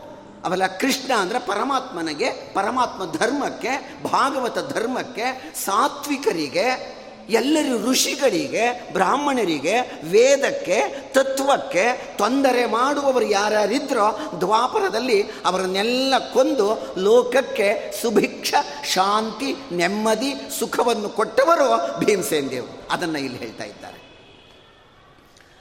ಜಟಾಸುರ ಕಿಮ್ಮೀರನನ್ನು ಕೊಂದರು, ಮಣಿಮಂತನನ್ನು ಕೊಂದರು, ಅಲ್ಲಿನ ಕುಬೇರನ ನಗರ, ಅಲ್ಲಿಂದ ಸೌಗಂಧಿಕಾ ಪುಷ್ಪವನ್ನು ತಂದು ದ್ರೌಪದಿಗೆ ಕೊಟ್ಟರು ಅಲ್ಲಿಗೆ ಹೋಗಬೇಕಾದ್ರೆ ಹನುಮಂತ ದೇವರನ್ನು ನಾನು ಭೇಟಿ ಮಾಡಿದ್ರು. ಸೌಗಂಧಿಕಾ ಪುಷ್ಪ ತರಕ್ಕೆ ಹೋಗಬೇಕಾದ್ರೆ. ಗಚ್ಚನ್ ಸೌಗಂಧಿಕಾರ್ಥಂ ಪತಿಸ ಹನುಮತಃ ಪುಚ್ಛಮಚ್ಛಸ್ಯ ಭೀಮಃ. ಅಲ್ಲಿ ಯುಗಧರ್ಮವನ್ನು ಕೇಳಿ ತಿಳ್ಕೊಂಡ್ರು. ನೀವು ಲಂಕೆಯನ್ನು ಹಾರಿದ ರೂಪ ತೋರಿಸಿ ಎಂದರು ಅತ್ಯಂತ ದೊಡ್ಡ ರೂಪ. ಹನುಮಂತ ದೇವರು ಅದನ್ನು ತಾವೇ ತೋರಿಸ್ತಾರೆ ಹನುಮಂತ ದೇವರು. ಹನುಮಂತ ದೇವರು ತಾವು ಹಾರಿದ್ರು ಸಮುದ್ರವನ್ನು. ಅವರ ಬಾಯಿಂದಲೇ ಭೀಮಸೇನ್ ದೇವರಿಗೆ ವರ್ಣನೆ ಕೊಡ್ತಾ ಇದ್ದಾರೆ. ಏನು ಪ್ರಸಂಗ ಅರಣ್ಯ ಪರ್ವದಲ್ಲದು? ಇನ್ನೇನು ಬೇಕು ಅಂದರು? ಯುಗ ಧರ್ಮವನ್ನು ಹೇಳು ಅಂತಾರೆ ಭೀಮಸೇನ್ ದೇವರು. ಆಗ ಹನುಮಂತ ಯುಗ ಧರ್ಮವನ್ನು ಹೇಳಿದ ನಾಲ್ಕು ಧರ್ಮವನ್ನು. ಇನ್ನೇನು ಕೇಳು ಅಂದಾಗ, ನನ್ನದೊಂದು ಪ್ರಾರ್ಥನೆ ಅಂದರು ಭೀಮಸೇನ್ ದೇವರು. ಏನು? ನನ್ನ ತಮ್ಮ ಅರ್ಜುನ ಕುಳಿತುಕೋತಾನಲ್ಲ ರಥ, ಆ ರಥದ ಬಾವುಟದಲ್ಲಿ ನೀವು ಬಂದು ಕೂತ್ಕೋಬೇಕು ಅಂದರು. ಅರ್ಜುನನ ರಥಕ್ಕೆ ಬಂದು ಕೂತ್ಕೋಬೇಕು, ಯುದ್ಧವನ್ನು ನಡೆಸ್ಕೊಡ್ಬೇಕು ಅಂದಾಗ ಒಪ್ಕೋತಾರೆ ಹನುಮಂತ ದೇವರು. ಅದಕ್ಕೆ ಅರ್ಜುನನ ರಥದಲ್ಲಿ ಮೇಲ್ಗಡೆ ಹನುಮಂತ ದೇವರು, ಕಪಿಧ್ವಜ ಅಂತ ಅದಕ್ಕೆ ಕರೆಯೋದವನನ್ನು ಹೀಗೆ ಅರಣ್ಯ ಪರ್ವದಲ್ಲಿ ಇದ್ದು ಮುಂದಕ್ಕಿನ್ನ ವಿರಾಟ ಪರ್ವದಲ್ಲಿ ಹನ್ನೆರಡು ತಿಂಗಳಲ್ಲಿ ಹತ್ತು ತಿಂಗಳು ಕಳೆದಿದ್ದಾರೆ. ಉಳಿದಿರೋದಿನ್ನು ಎರಡು ತಿಂಗಳು ಕೀಚಕ, ವಿರಾಟನ ಭಾಮೈದ. ದುರುಳ ಕೀಚಕನು ದ್ರೌಪದಿ ದೇವಿ ಚೆಲ್ವಿಕೆಗೆ ಮರುಳಾಗಿ ಕರೆ ಕರೆಯ ಮಾಡಲು ಅವನ ಅವಯವಗಳ ತರಿದ ಬೇಕಾದಷ್ಟೇ ಹೇಳ್ತಾರೆ ದ್ರೌಪದಿ ದೇವರು. ಸದ್ಗತಿ ಕೆಟ್ಟು ಹೋಗುತ್ತೋ ಬೇಡ ಕಣೋ. ನಾನು ಗಂಧರ್ವರ ಪತ್ನಿ, ಎಷ್ಟು ಹೇಳಿದರೂ ಕೂಡ ಕೀಚಕ ಕೇಳಲಿಲ್ಲ. ಯಾರ ಮುಂದೆ ಹೇಳ್ಕೊಳ್ಳಿ? ಭೀಮಸೇನ ದೇವ್ರ ಮುಂದೆಯೇ ಹೇಳ್ಕೊತಾರೆ ಅವರು. ಆಯಿತು. ಇವತ್ತ ರಾತ್ರಿಗೆ ಅವನನ್ನು ಬರ ಹೇಳು ಅಂತ ಹೇಳಿ ನಾಟ್ಯ ಮಂದಿರ. ನಾಟ್ಯ ಮಂದಿರದಲ್ಲಿ ಹೆಣ್ಣು ಮಕ್ಕಳೆಲ್ಲ ನಾಟ್ಯ ಹೇಳಿಸ್ಕೊಂಡು ಹೊಟ್ಟೋಗಿರ್ತಾರೆ ಕತ್ತಲಾಗಿರುತ್ತೆ. ರಾತ್ರಿ ವೇಳೆ ಅಲ್ಲಿಗೆ ಅವನನ್ನು ಬರ ಹೇಳು ಅಂದಾಗ ಭೀಮಸೇನ ದೇವರು ಸ್ತ್ರೀ ವೇಷವನ್ನು ಹಾಕಿಕೊಂಡಲ್ಲಿ ಕುಳಿತಿದ್ದಾರೆ. ಕೀಚಕ ಬಂದ. ಮೈ ಸ್ಪರ್ಶ ಮಾಡಲು ಹೋಗ್ತಾನೆ, ಕೇಳ್ತಾನೆ ಕೀಚಕ, ಎಲ ಸೈರಂಧ್ರಿ, ನೆನ್ನೆ ದಿವಸ ನಿನ್ನ ಶರೀರ ಕೋಮಲವಾಗಿತ್ತು, ಇವತ್ತ್ಯಾಕೆ ಕಠಿಣವಾಗಿದೆ? ಅಂತ ತಕ್ಷಣ ಭೀಮಸೇನ್ ದೇವರು, ಹೌದು ಕೊಣೋ ಪಾಪಿ ಪಾಪಿಗಳಿಗೆ ಬೆಳದಿಂಗಳು ಬಿಸಿಲಾಗುತ್ತೆ ಅಂತ ಹೇಳಿ ಅವನ ಮುಂದಲೆಯನ್ನು ಹಿಡ್ಕೊಂಡು ತಲೆ ಕೂದಲನ್ನು ಜೋರಾಗಿ ಹೊಡೆಯಲು ಪ್ರಾರಂಭಿಸಿದರು. ದ್ರೌಪದಿ ದೇವರು ಅಲ್ಲೇ ಇದ್ದಾರೆ. ಕತ್ತಲಿನಲ್ಲಿ ಭೀಮ ಕೀಚಕರ ಅತ್ಯಂತ ದೊಡ್ಡದಾದ ಯುದ್ಧ. ಅವನೇನು ಸಮಬಲ, ಅವನೇ ಸಾಮಾನ್ಯನಲ್ಲ ಕೀಚಕ. ಅವನೂ ಕೂಡ ಬಂದು ತಿವಿತಿದ್ದಾನೆ, ಹೊಡಿತಿದ್ದಾನೆ. ಅಂಥ ಪಟ್ಟುಗಳನ್ನು ಹಾಕ್ತಾ ಇದ್ದಾನೆ ಒಬ್ಬರ ಕುತ್ತಿಗೆ, ಒಬ್ಬರ ಕೈನಲ್ಲಿ. ಇನ್ನೊಬ್ಬನ ಕುತ್ತಿಗೆ, ಇನ್ನೊಬ್ಬನ ಕೈಯಲ್ಲಿ. ಇವನ ಕಾಲು ಅವನ ಕಾಲನ್ನು ಬಿಗಿಯಾಗಿ ಎಳಿತಿದ್ದಾನೆ. ನೆಲಕ್ಕೆ ಬಿಗಿಯಾಗಿ ಕಾಲನ್ನು ಹಿಡಿದು ನಿಂತಿದ್ದಾನೆ. ಕೀಚಕನು ಸೋಲ್ತಿಲ್ಲ ಭೀಮಸೇನ ದೇವರು ಸೋಲ್ತಿಲ್ಲ ಕತ್ತಲಿನಲ್ಲಿ. ತಕ್ಷಣ ಕೀಚಕ ಓಡಿ ಬಂದ ಭೀಮನ ಮೇಲೆ ನುಗ್ಗಕ್ಕೆ. ಭೀಮ ಪಕ್ಕಕ್ಕೆ ಹೋದಾಗ ಆ ಕೀಚಕನ ತಲೆ ಹೋಗಿ ಗೋಡೆಗೆ ಹೊಡಿತು. ಯಾವಾಗ ಕೀಚಕ ಕೆಳಕ್ಕೆ ಬಿದ್ದನೋ ತಕ್ಷಣವೇ ಭೀಮಸೇನ ದೇವರು ಮೇಲಕ್ಕೆ ನೆಗೆದ್ರಂತೆ.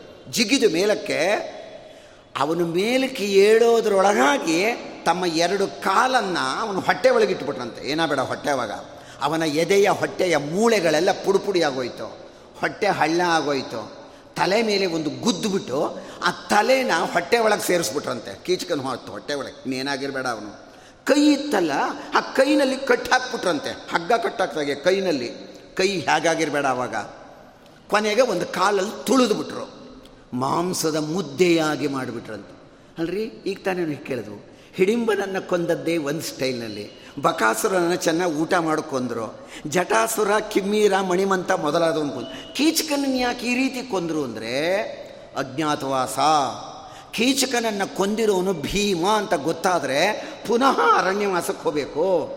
ಇದು ಏನಂತ ತಿಳ್ಕೋಬೇಕು? ಯಾರು ನೋಡಿದವರು ಯಮಧರ್ಮನ ಕೋಣ ತಪ್ಪಿಸ್ಕೊಂಡು ಬಂದು ಈ ಕೀಚಕನನ್ನು ತುಳಿದು ಬಿಟ್ಟಿದೆ ಅಂತ ತಿಳ್ಕೊಬೇಕಂತೆ ಎಲ್ಲ.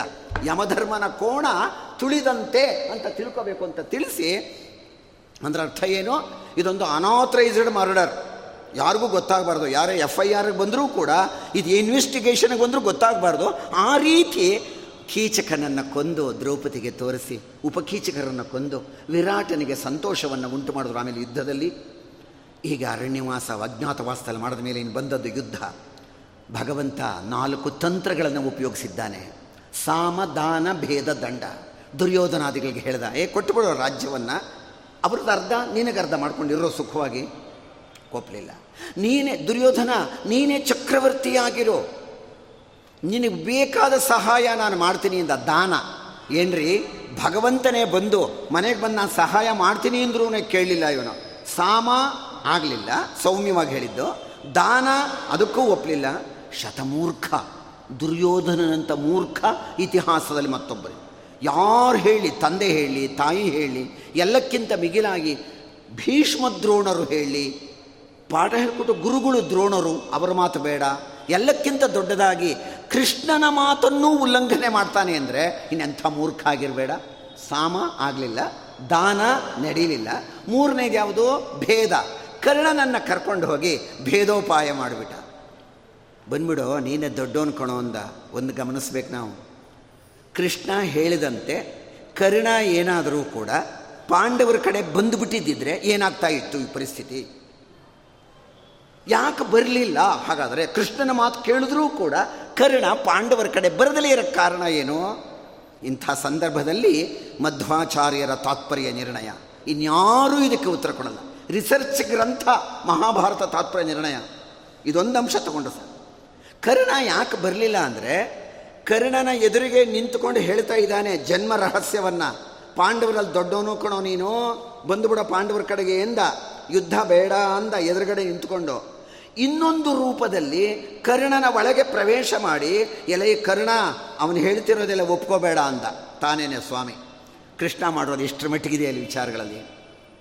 ಭೇದನೂ ನಡೀಲಿಲ್ಲ. ಮೂರು ಹೋಯ್ತಾ? ಸಾಮ, ದಾನ, ಭೇದ. ಉಳಿದಿರೋದು ಇನ್ಯಾವುದು ದಂಡ. ಭೀಮ, ಬಾ. ಮೂರು ಉಪಾಯಗಳು ಫಲಿಸಲಿಲ್ಲ. ಇನ್ನು ಉಳಿದಿರೋ ದಂಡ, ತಗೋ ಗದೆಯನ್ನು ಎಲ್ಲರನ್ನೂ ಚೆಚ್ಚಾಕ್ಬಿಡು ಅಂತ ಹೇಳ್ದ. ಸಾಮದಾನ ಭೇದ ದಂಡ. ಹನ್ನೊಂದು ಅಕ್ಷೋಹಿಣಿ ಸೈನ್ಯಾರಿ ಕೌರವನ ಕಡೆ, ಅದರಲ್ಲಿ ಭೀಮಸೇಂದಿಯವರು ದೇವರು ಒಬ್ಬರೇ ಸುಮಾರು ಆರು ಅಕ್ಷೋಹಿಣಿ ಸೈನ್ಯವನ್ನು ಕೊಂದಿದ್ದಾರಂತ ಇನ್ನೇನು ಬೇಡ ಇನ್ನು. ಭೀಷ್ಮರೇ ಒಂದು ಮಾತು ಹೇಳ್ತಾರೆ ಯುದ್ಧ ಭೂಮಿಯಲ್ಲಿ. ಭೀಷ್ಮರು ಹೇಳೋ ಮಾತು ಹೇಗಿರಬೇಡ ಅದು? ಬಹಳ ಅದ್ಭುತ. ಭೀಮಸೇನ ಸಮೋ ನಾಸ್ತಿ ಸೇನೆಯೋರುಭಯೋರಪಿ ಪಾಂಡಿತ್ಯೇ ಚ, ಪಟುತ್ವೇ ಚ, ಶೂರತ್ವೇ ಚ, ಬಲೇಪಿ ಚ. ಪಾಂಡಿತ್ಯದಲ್ಲಿ, ಪಟುತ್ವದಲ್ಲಿ, ಶೂರತ್ವದಲ್ಲಿ ಭೀಮಸೇನ ದೇವರನ್ನು ಮೀರಿಸುವರು ಮತ್ತೊಬ್ಬರಿಲ್ಲ.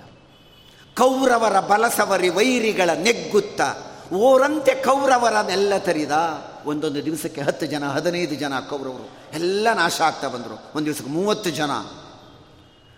ದುಶ್ಯಾಸನ ಅವನ ತಲೆ ಕಂಡ್ರೆ ಸಾಕು, ಭೀಮನ ತಲೆ. ಎಲ್ಲೂ ನುಸುಳಿ ನುಸುಳಿ ಹೊಟ್ಟೋಗೋದು ಆನೆಗಳು, ಕಳಿಂಗ ದೇಶದ ರಾಜನ ಆನೆಗಳು ಪರ್ವತದಂತಹ ಬೆಟ್ಟದಂಥ ಆನೆಗಳು. ಆ ಆನೆಗಳೆಲ್ಲವನ್ನೂ ಸಂಹಾರ ಮಾಡ್ತಾರೆ ಭೀಮಸೇನ್ ದೇವರು ಆ ಆನೆಗಳ ಸಂಧಿಯಲ್ಲಿ ಹುಟ್ಟೋದ. ಹತ್ತು ದಿನ ಭೀಷ್ಮರು ಯುದ್ಧ ಮಾಡ್ತಾರೆ, ಐದು ದಿನ ದ್ರೋಣರು ಯುದ್ಧ ಮಾಡ್ತಾರೆ, ಎರಡು ದಿನ ಕರ್ಣ ಯುದ್ಧ ಮಾಡ್ತಾನೆ ಉಳಿದ ಹದಿನೆಂಟನೇ ದಿನ ಬೆಳಿಗ್ಗೆ ಉಳಿದ ರಾಜರೆಲ್ಲ ಯುದ್ಧ ಮಾಡಿದ್ರು. ಹದಿನೆಂಟನೇ ದಿನ ಮಧ್ಯಾಹ್ನ ಅರ್ಧ ದಿನದಲ್ಲಿ ಭೀಮ ದುರ್ಯೋಧನರ ಗದಾ ಯುದ್ಧ ಹದಿನೆಂಟು ದಿನಕ್ಕೆ ಮುಗಿಯಿತು ಯುದ್ಧ. ಅಲ್ಲಿಗೆ ಕರ್ಣ ಪರ್ವದಲ್ಲಿ ಬರ್ತಾನೆ ದುಶಾಸನ ಸಿಗ್ತಾನೆ. ಯಾವ ರೀತಿ ಕೊಲ್ಲಬೇಕು ಭೀಮಸೇನ್ ದೇವರು ದುಶಾಸನನನ್ನು ಅವತ್ತಿನಿಂದ ಸಿಕ್ಕಿರಲಿಲ್ಲ ಅಲ್ವೇನೋ ನೀನು ಅಂತ ಹೇಳಿದ್ದೇನೆ. ಅವನನ್ನು ಹಿಡ್ಕೊಂಡು ನೆಲಕ್ಕೆ ಅಪ್ಪಳಿಸಿ ಅವನ ಕುತ್ತಿಗೆ ಕಾಲಿಟ್ಟು ನಿಂತು ಬಿಟ್ರಂತೆ. ಸೊಂಟದ ಮೇಲೆ ಒಂದು ಕಾಲು, ಕುತ್ತಿಗೆಯಲ್ಲಿ ಒಂದು ಕಾಲಿಟ್ಟು ಅವರಿಗೆಲ್ಲ ಹೇಳ್ತಾರೆ ಕೌರವರಿಗೆ, ಬಂದ್ರೋ ಬಿಡಿಸ್ಕೊಳ್ಳಿ. ಯಾರು ಬರ್ತಾರ ಭೀಮನ ಗರ್ಜನೆ ಕೇಳಿ, ಭೀಮ ಗರ್ಜನೆ ಅದ್ಭುತ ಆವಾಗ ಕೊನೆಗೆ ಅವನನ್ನು ಹೊಡೆದು ತಮ್ಮ ಗದೆಯಲ್ಲಿ ಅವನ ಎದೆಗೆ ಜೋರಾಗಿ ನಾಟಿದಾಗ, ಎದೆ ಹಳ್ಳ ಆದಾಗ ರಕ್ತದ ಮುಡು ನಿಂತ್ಕೊಂಡ್ಬಿಡ್ತಂತಲ್ಲೇ. ದ್ರೌಪದಿಯನ್ನು ಕರ್ಕೊಂಬಂದು ತೋರಿಸ್ತಾರಂತ ಯಾರಿಗೆ ಗೊತ್ತಾಯ್ತಾ ಇವನು ಅಂತ? ದುಶ್ಯಾಸನ. ಕೈ ಹಿಡ್ಕೊಂಡ್ರು ಅವನ ಕೈನ. ಇದೇ ಕೈಯಲ್ಲಿ ಅಲ್ವೇನೋ ದ್ರೌಪದಿಯನ್ನು ಸಭೆಗೆ ಸೆಳೆದು ತಂದದ್ದು ಅಂತ ಆ ಕೈನೇ ಕಿತ್ತುಬಿಟ್ರಂತೆ, ಗಿಡ ಕಿತ್ತದ ಹಾಗೆ. ಶರೀರದಿಂದ ಇನ್ನೇನಾಗಿರಬೇಡ. ಭೀಭತ್ಸ ರಸ, ರಕ್ತದ ಮಡು ನಿಂತಿದೆ. ತಗೊಂಡ್ರು ರಕ್ತವನ್ನು ಬೊಗಸೆಯಲ್ಲಿ ಎರಚ್ಕೊಂಬಿಟ್ರಂತೆ. ಬಾಯಿ ಪ್ರವೇಶಿಸಲಿಲ್ಲ, ಬಾಯಿ ಒಳಕ್ಕೆ ಹೋಗಲಿಲ್ಲ. ವೈರಿ ದುಶ್ಯಾಸನನ ರಣದೊಳ ಅಡ್ಡಗೆಡಹಿ ವೀರ ನರಹರಿ ಲೀಲೆಯ ತೋರಿದ. ಹಿರಣ್ಯಕಶಿಪವನ್ನು ಕೊಂದಾಗ ಆ ನರಸಿಂಹದೇವರು ಕಾಣಿಸುತ್ತಲ್ಲ. ಅಂದರೆ ಅಧಿಕವೇ ಅಲ್ಲ, ಆ ರೀತಿ ಕಾಣಿಸ್ತಾ ಇದ್ರಂತೆ ಭೀಮಸೇನ್ ದೇವರು. ತಾವು ಮಾಡಿದ ಕಾರ್ಯದಲ್ಲಿ ಮನ್ಯು ಸೂಕ್ತ ಪ್ರತಿಪಾದ್ಯನಾದ ನರಸಿಂಹನನ್ನು ಕಂಡುಕೊಂಡರು ಅಂತ ಆಚಾರ್ಯರು ನಿರ್ಣಯದಲ್ಲಿ. ದುರ್ಯೋಧನನ ಅವಸಾನ, ಗದೆಯಿಂದ ಹೊಡೆದದ್ದು. ಹೀಗೆ ಭೀಮಸೇನ ದೇವರ ಕಾರ್ಯ ಕೃಷ್ಣನಿಗೆ ಅನಿಷ್ಟರು ಯಾರ್ಯಾರಿದ್ರೋ ಅವರನ್ನೆಲ್ಲ ಸಂಹಾರ ಮಾಡಿ ಭಗವತ್ ಪ್ರೀತಿಕರವನ್ನು ಮಾಡಿ ಲೋಕೋಪಕಾರ ಮಾಡಿದಂತಹ ವಿಚಾರ ಭೀಮಸೇನ ದೇವರ ಪಾತ್ರವನ್ನು ಇನ್ನು ವಿಸ್ತಾರ ಇದೆ. ಮಹಾಭಾರತದಲ್ಲಿ ಅತ್ಯಂತ ದೊಡ್ಡದು ಮಹಾಭಾರತ. ಅದರಲ್ಲಿ ಭೀಮಸೇನ ದೇವರ ಸ್ಮರಣೆ, ಅವರು ಮಾಡಿರುವ ಕಾರ್ಯ, ಅವರ ದಕ್ಷತೆ, ಅವರ ಪರಾಕ್ರಮ ಅತ್ಯಂತ ದೊಡ್ಡದು. ಅದನ್ನು ವಾದೇಂದ್ರರು ಈ ಗುರುಗುಣ ಸ್ತವನದಲ್ಲಿ, ಈ ಶ್ಲೋಕದಲ್ಲಿ, ಎರಡನೇ ಸಾಲಿನಲ್ಲಿ, ಕೃಷ್ಣ ನಿಷ್ಠಾಂ ಇತಕ್ಷ್ಮ ಪರಿವೃಢ ಪಟಲಿ ಪಾಟನೈಕ ಪ್ರವೀಣ ಅಂದರು. ಕೃಷ್ಣನಿಗೆ ಇಷ್ಟವಿಲ್ಲದವರು ಯಾರ್ಯಾರಿದ್ದರೋ ದ್ವಾಪರದಲ್ಲಿ ಅವರನ್ನೆಲ್ಲ ಸಂಹಾರ ಮಾಡಿ ಲೋಕೋಪಕಾರ ಮಾಡಿದ ಮಹಾನುಭಾವರು. ಕೃಷ್ಣ ಅಂದರೆ ಪರಮಾತ್ಮ. ಆ ಕೃಷ್ಣ ಅನ್ಬೇಕಾದ್ರೆ ಸ್ನಾನ ದೀರ್ಘವಾಗಿ ಬರೆದ್ರೆ ಕೃಷ್ಣ ಅಂತಾಯಿತು, ದ್ರೌಪದಿ ಅಂತಾಗುತ್ತೆ. ಕೃಷ್ಣ ಅಂದರೆ ಸ್ತ್ರೀಲಿಂಗ, ದ್ರೌಪದಿ ಕೃಷ್ಣ. ಆ ರೀತಿ ಅರ್ಥ ಮಾಡಿಕೊಂಡ್ರೂ ಕೂಡ ದ್ರೌಪದಿಗೆ ವಿರೋಧಿಗಳು ಯಾರ್ಯಾರಿದ್ರೋ ದ್ರೌಪದಿಗೆ ತೊಂದರೆ ಕೊಟ್ಟವರು ಯಾರ್ಯಾರಿದ್ರೋ ಅವರನ್ನೆಲ್ಲ ಸಂಹಾರ ಮಾಡಿದಂತಹ ಭೀಮಸೇನ್ ದೇವರು. ಅಲ್ಲಿಗೆ ಆ ಮೂರನೇ ಶ್ಲೋಕದಲ್ಲಿ ಎರಡು ಸಾಲಗಳಾಯಿತು. ಕೃಷ್ಣ ನಿಷ್ಠಾಮಿತಕ್ಷ್ಮ ಪರಿವೃಢ ಪಟಲಿ ಪಾಟನೈಕ ಪ್ರವೀಣ. ಶ್ರೀಮದ್ ರಾಮಾಭಿರಾಮ ಅಮಿತ ಮಹಿಮ ಪದ ನೆನ್ನೆ ಹೇಳಿದ್ದೆ. ಹನುಮಂತ ದೇವರದೆಲ್ಲ ನೆನ್ನೆ ಹೇಳಿದೆ. ಭೀಮಸೇನ ದೇವರ ಪಾತ್ರ ಅವರ ಮಹಿಮೆ ಆಯಿತು. ವೇದವ್ಯಾಸೋಪದೇಶ ಅಧಿಕ ಸಮಧಿಗತಾನಂತ ವೇದಾಂತ ಭಾವೋ. ಇನ್ನು ಮೂರನೇ ಅವತಾರ ಪ್ರಥಮೋ ಹನುಮನ್ನಾಮ, ದ್ವಿತೀಯೋ ಭೀಮ ಏವಚ, ಪೂರ್ಣ ಪ್ರಜ್ಞ ತೃತೀಯಸ್ತು ಭಗವತ್ ಕಾರ್ಯ ಸಾಧಕ. ವೇದವ್ಯಾಸೋಪದೇಶ ಅಧಿಕ ಸಮಧಿಗತಾನಂತ ವೇದಾಂತ ಭಾವ. ಕಲಿಯುಗದಲ್ಲಿ ಜ್ಞಾನ ಕೆಟ್ಟೋಯಿತು. ಕ್ಷಿತಿಯೊಳಗೆ ಮಣಿಮಂತ ಮೊದಲಾದ ಅತಿ ದುರಾತ್ಮರು ಒಂದಧಿಕ ವಿಂಶತಿ ಕುಭಾಷ್ಯವ ರಚಿಸೇ ಪರಮಾತ್ಮ ವೇದವ್ಯಾಸ ಭಗವಂತ ಕೊಟ್ಟಿರೋದು ಬ್ರಹ್ಮಸೂತ್ರಗಳು. ಅದಕ್ಕೆ ಇಪ್ಪತ್ತೊಂದು ಭಾಷ್ಯಗಳು ಬಂದಿವೆ. ಒಂದೂ ಇಲ್ಲ. ಪರಮಾತ್ಮನಿಗೆ ಸಮ್ಮತವಾಗಿಲ್ಲ. ಲೋಕವನ್ನು ಅಜ್ಞಾನದ ಕಡೆಗೆ ತೆಗೆದುಕೊಂಡು ಹೋಗಾಗಿದೆ ಅದಕ್ಕೆಲ್ಲ ಭಗವಂತನಲ್ಲಿ ಮೊರೆ ಇಟ್ಟರು. ಹೀಗಾಗ್ತಾ ಇದೆಯಲ್ಲ, ಏನು ಮಾಡಬೇಕು? ಸ್ವಾಮಿ ಅನ್ಕೊಳ್ತಾನೆ ತ್ರಿಯುಗ ಹೂತಿರನುದ್ಭೂಷು ಮೂರು ಯುಗದಲ್ಲಿ ಮಾತ್ರ ನನ್ನ ಅವತಾರ, ಕೃತ, ತ್ರೇತ, ದ್ವಾಪರದಲ್ಲಿ ಮಾತ್ರ ಪರಮಾತ್ಮನ ಅವತಾರ. ಕಲಿಯುಗದಲ್ಲಿ ಅವನ ಅವತಾರ ಇಲ್ಲ. ಯಾರಿಗೆ ಹೇಳಬೇಕು? ಬ್ರಹ್ಮದೇವರಿಗೆ ಇಲ್ಲ ಅವತಾರ. ಮುಂದಕ್ಕೆ ನಂತರವೇನು ಪ ವಾಯುದೇವರು ಹೇಳ್ತಾರಂತೆ ವಾಯುದೇವರಿಗೆ. ಹೋಗೋ, ವಾಯುದೇವ, ನೀನು ಹೋಗ್ಬಿಟ್ಟು ಕಲಿಯುಗದಲ್ಲಿ, ಲೋಕದಲ್ಲಿ ಜ್ಞಾನ ಕೆಟ್ಟು ಹೋಗ್ತಾ ಇದೆ, ಬೇಡ. ದು, ದುಷ್ಟರಿಂದ ಕಲುಷಿತವಾಗಿದೆ. ತತ್ವ ಮಾಲಿನ್ಯ ಉಂಟಾಗಿದೆ. ಅದನ್ನು ಸರಿಪಡಿಸುವಂಥ ವಾಯುದೇವರಿಗೆ ಆದೇಶವನ್ನು ಕೊಡ್ತಾನೆ ಸ್ವಾಮಿ.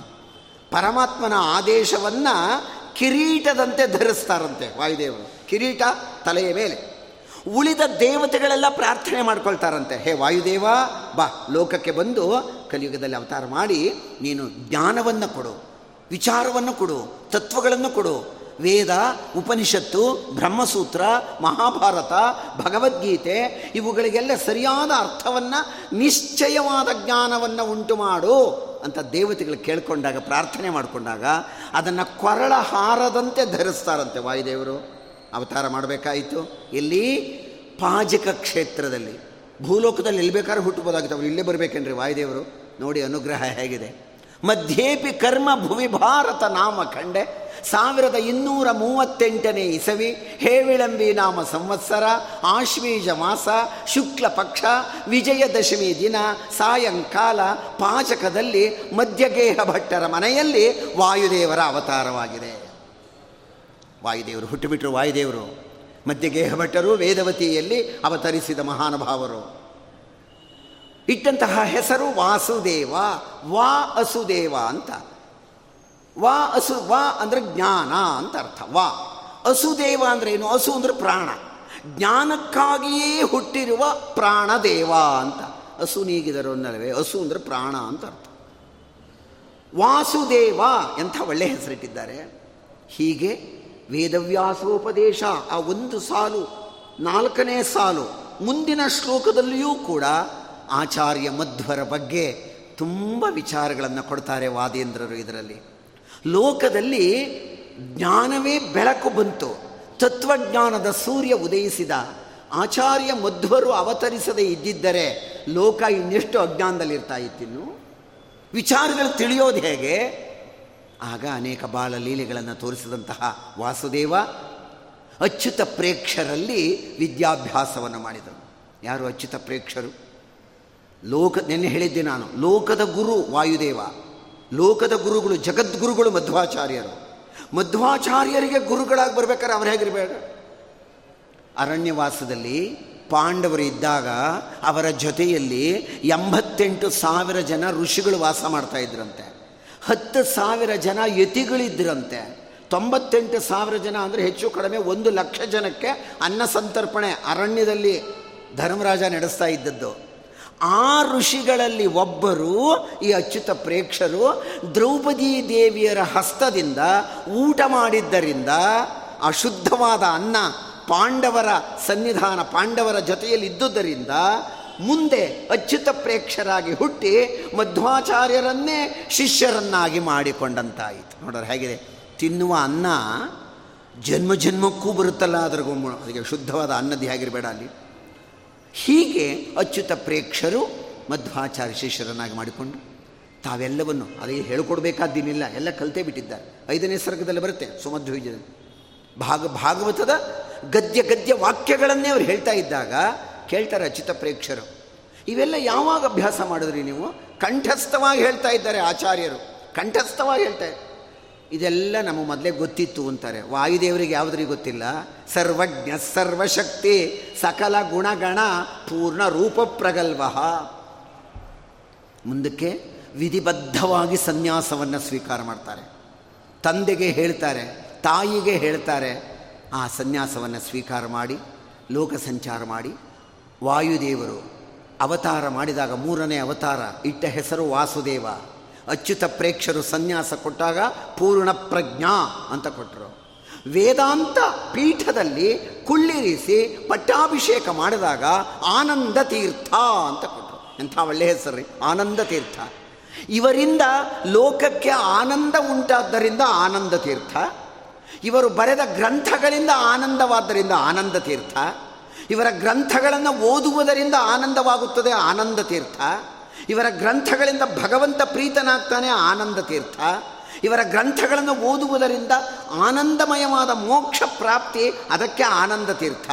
ಇವರನ್ನು ನೋಡಿಬಿಟ್ರೆ ಸಾಕು ಒಂದು ಬಗೆಯ ಆನಂದ, ಅದು ಆನಂದ ತೀರ್ಥ. ಎಂಥ ಒಳ್ಳೆ ಹೆಸರು, ಆನಂದ ತೀರ್ಥ. ಭಗವತ್ಪಾದರು ಸಂಚಾರವನ್ನು ಮಾಡಿದರು. ದಕ್ಷಿಣ ಭಾರತದಲ್ಲಿ ಎಲ್ಲ ಕಡೆಯ ಸಂಚಾರವನ್ನು ಮಾಡಿ, ನಂತರ ಉತ್ತರ ಭಾರತದ ಕಡೆಗೆ ಹೊರಟರು. ಬದರಿಯಾತ್ರೆಗೆ ಹೊರಟರು. ಏನ್ರಿ? ಆ ಕಾಲದಲ್ಲಿ ಸಾವಿರದ ಇನ್ನೂರ ಮೂವತ್ತೆಂಟು ಇವರ ಅವತಾರ. ಸಾವಿರದ ಇನ್ನೂರ ಮೂವತ್ತೆಂಟರಿಂದ ಸಾವಿರದ ಮುನ್ನೂರ ಹದಿನೆಂಟು ಮಧ್ವಾಚಾರ್ಯರ ಕಾಲ.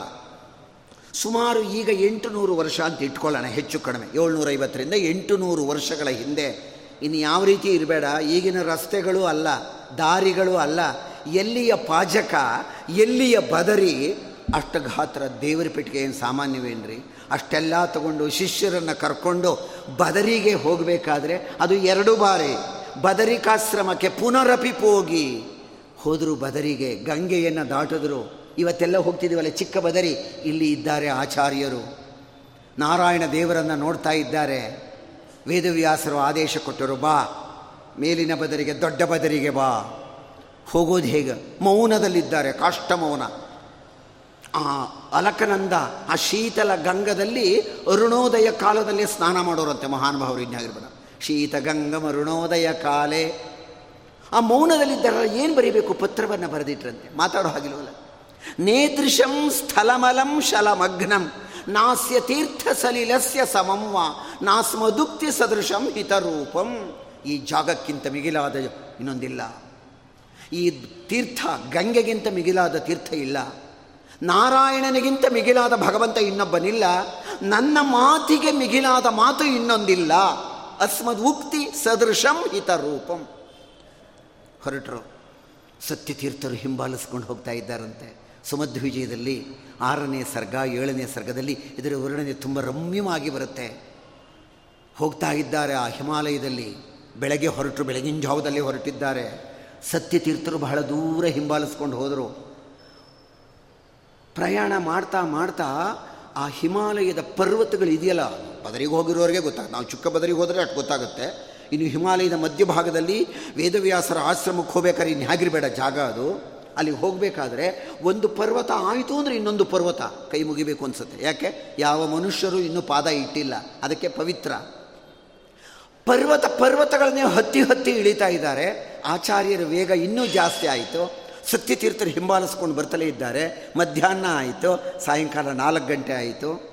ಒಂದು ಪರ್ವತದ ಮೇಲೆ ಹತ್ತಿ ಹತ್ತಿ ಇಳಿತಾ ಇದ್ದ ಆಚಾರ್ಯರು, ಒಂದು ಪರ್ವತದ ಮೇಲೆ ಒಂದು ಕಾಲಿಟ್ಟರೆ ಇನ್ನೊಂದು ಪರ್ವತದ ಮೇಲೆ ಇನ್ನೊಂದು ಕಾಲಿಡ್ತಾ ಇದ್ದಾರಂತೆ. ಯಾವ ರೀತಿ?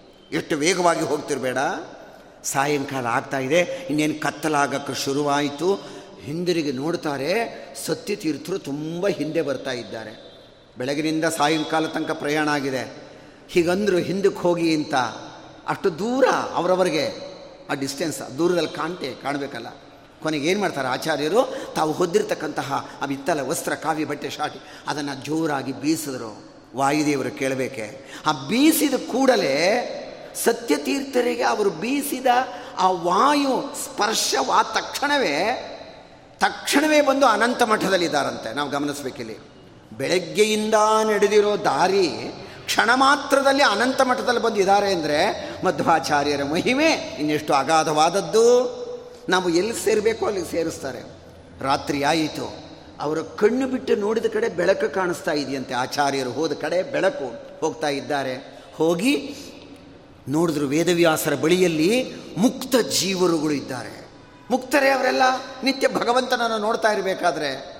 ಏಕಾಂತದಲ್ಲಿ ಭಗವಂತನ ದರ್ಶನ, ಅವನ ಸ್ಮರಣೆ, ಅವನ ಧ್ಯಾನ ಇನ್ನೇನ್ರಿ ಬೇಕಾಗಿದೆ ಜೀವನದಲ್ಲಿ? ಹಸಿವಿಲ್ಲ, ಬಾಯಾರಿಕೆ ಇಲ್ಲ, ನಿದ್ರೆ ಇಲ್ಲ, ಯಾತನೆ ಇಲ್ಲ, ಸಂಕಟ ಇಲ್ಲ, ರೋಗ ಇಲ್ಲ ರುಚಿನ ಏನೂ ಇಲ್ಲ. ಭಗವಂತನ ಬಳಿ ಯಾವುದಿರುತ್ತೆ?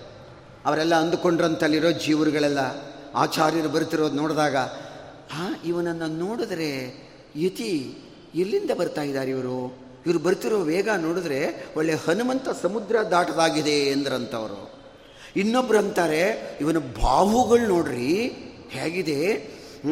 ಆ ಕುರುಕ್ಷೇತ್ರದಲ್ಲಿ ಭೀಮಸೇನ್ ದೇವರನ್ನು ನೋಡಿದಾಗುತ್ತಲ್ರಿ ಅಂದರೆ ಅಲ್ಲಿರೋರೆಲ್ಲ ಅಜ್ಞಾನಿಗಳಲ್ಲ, ಪಕ್ವವಾದ ಜ್ಞಾನ ಇರೋರು. ಅದಕ್ಕೆ ಈ ರೀತಿ ಚಿಂತನೆ ಮಾಡ್ತಿದ್ದಾರೆ.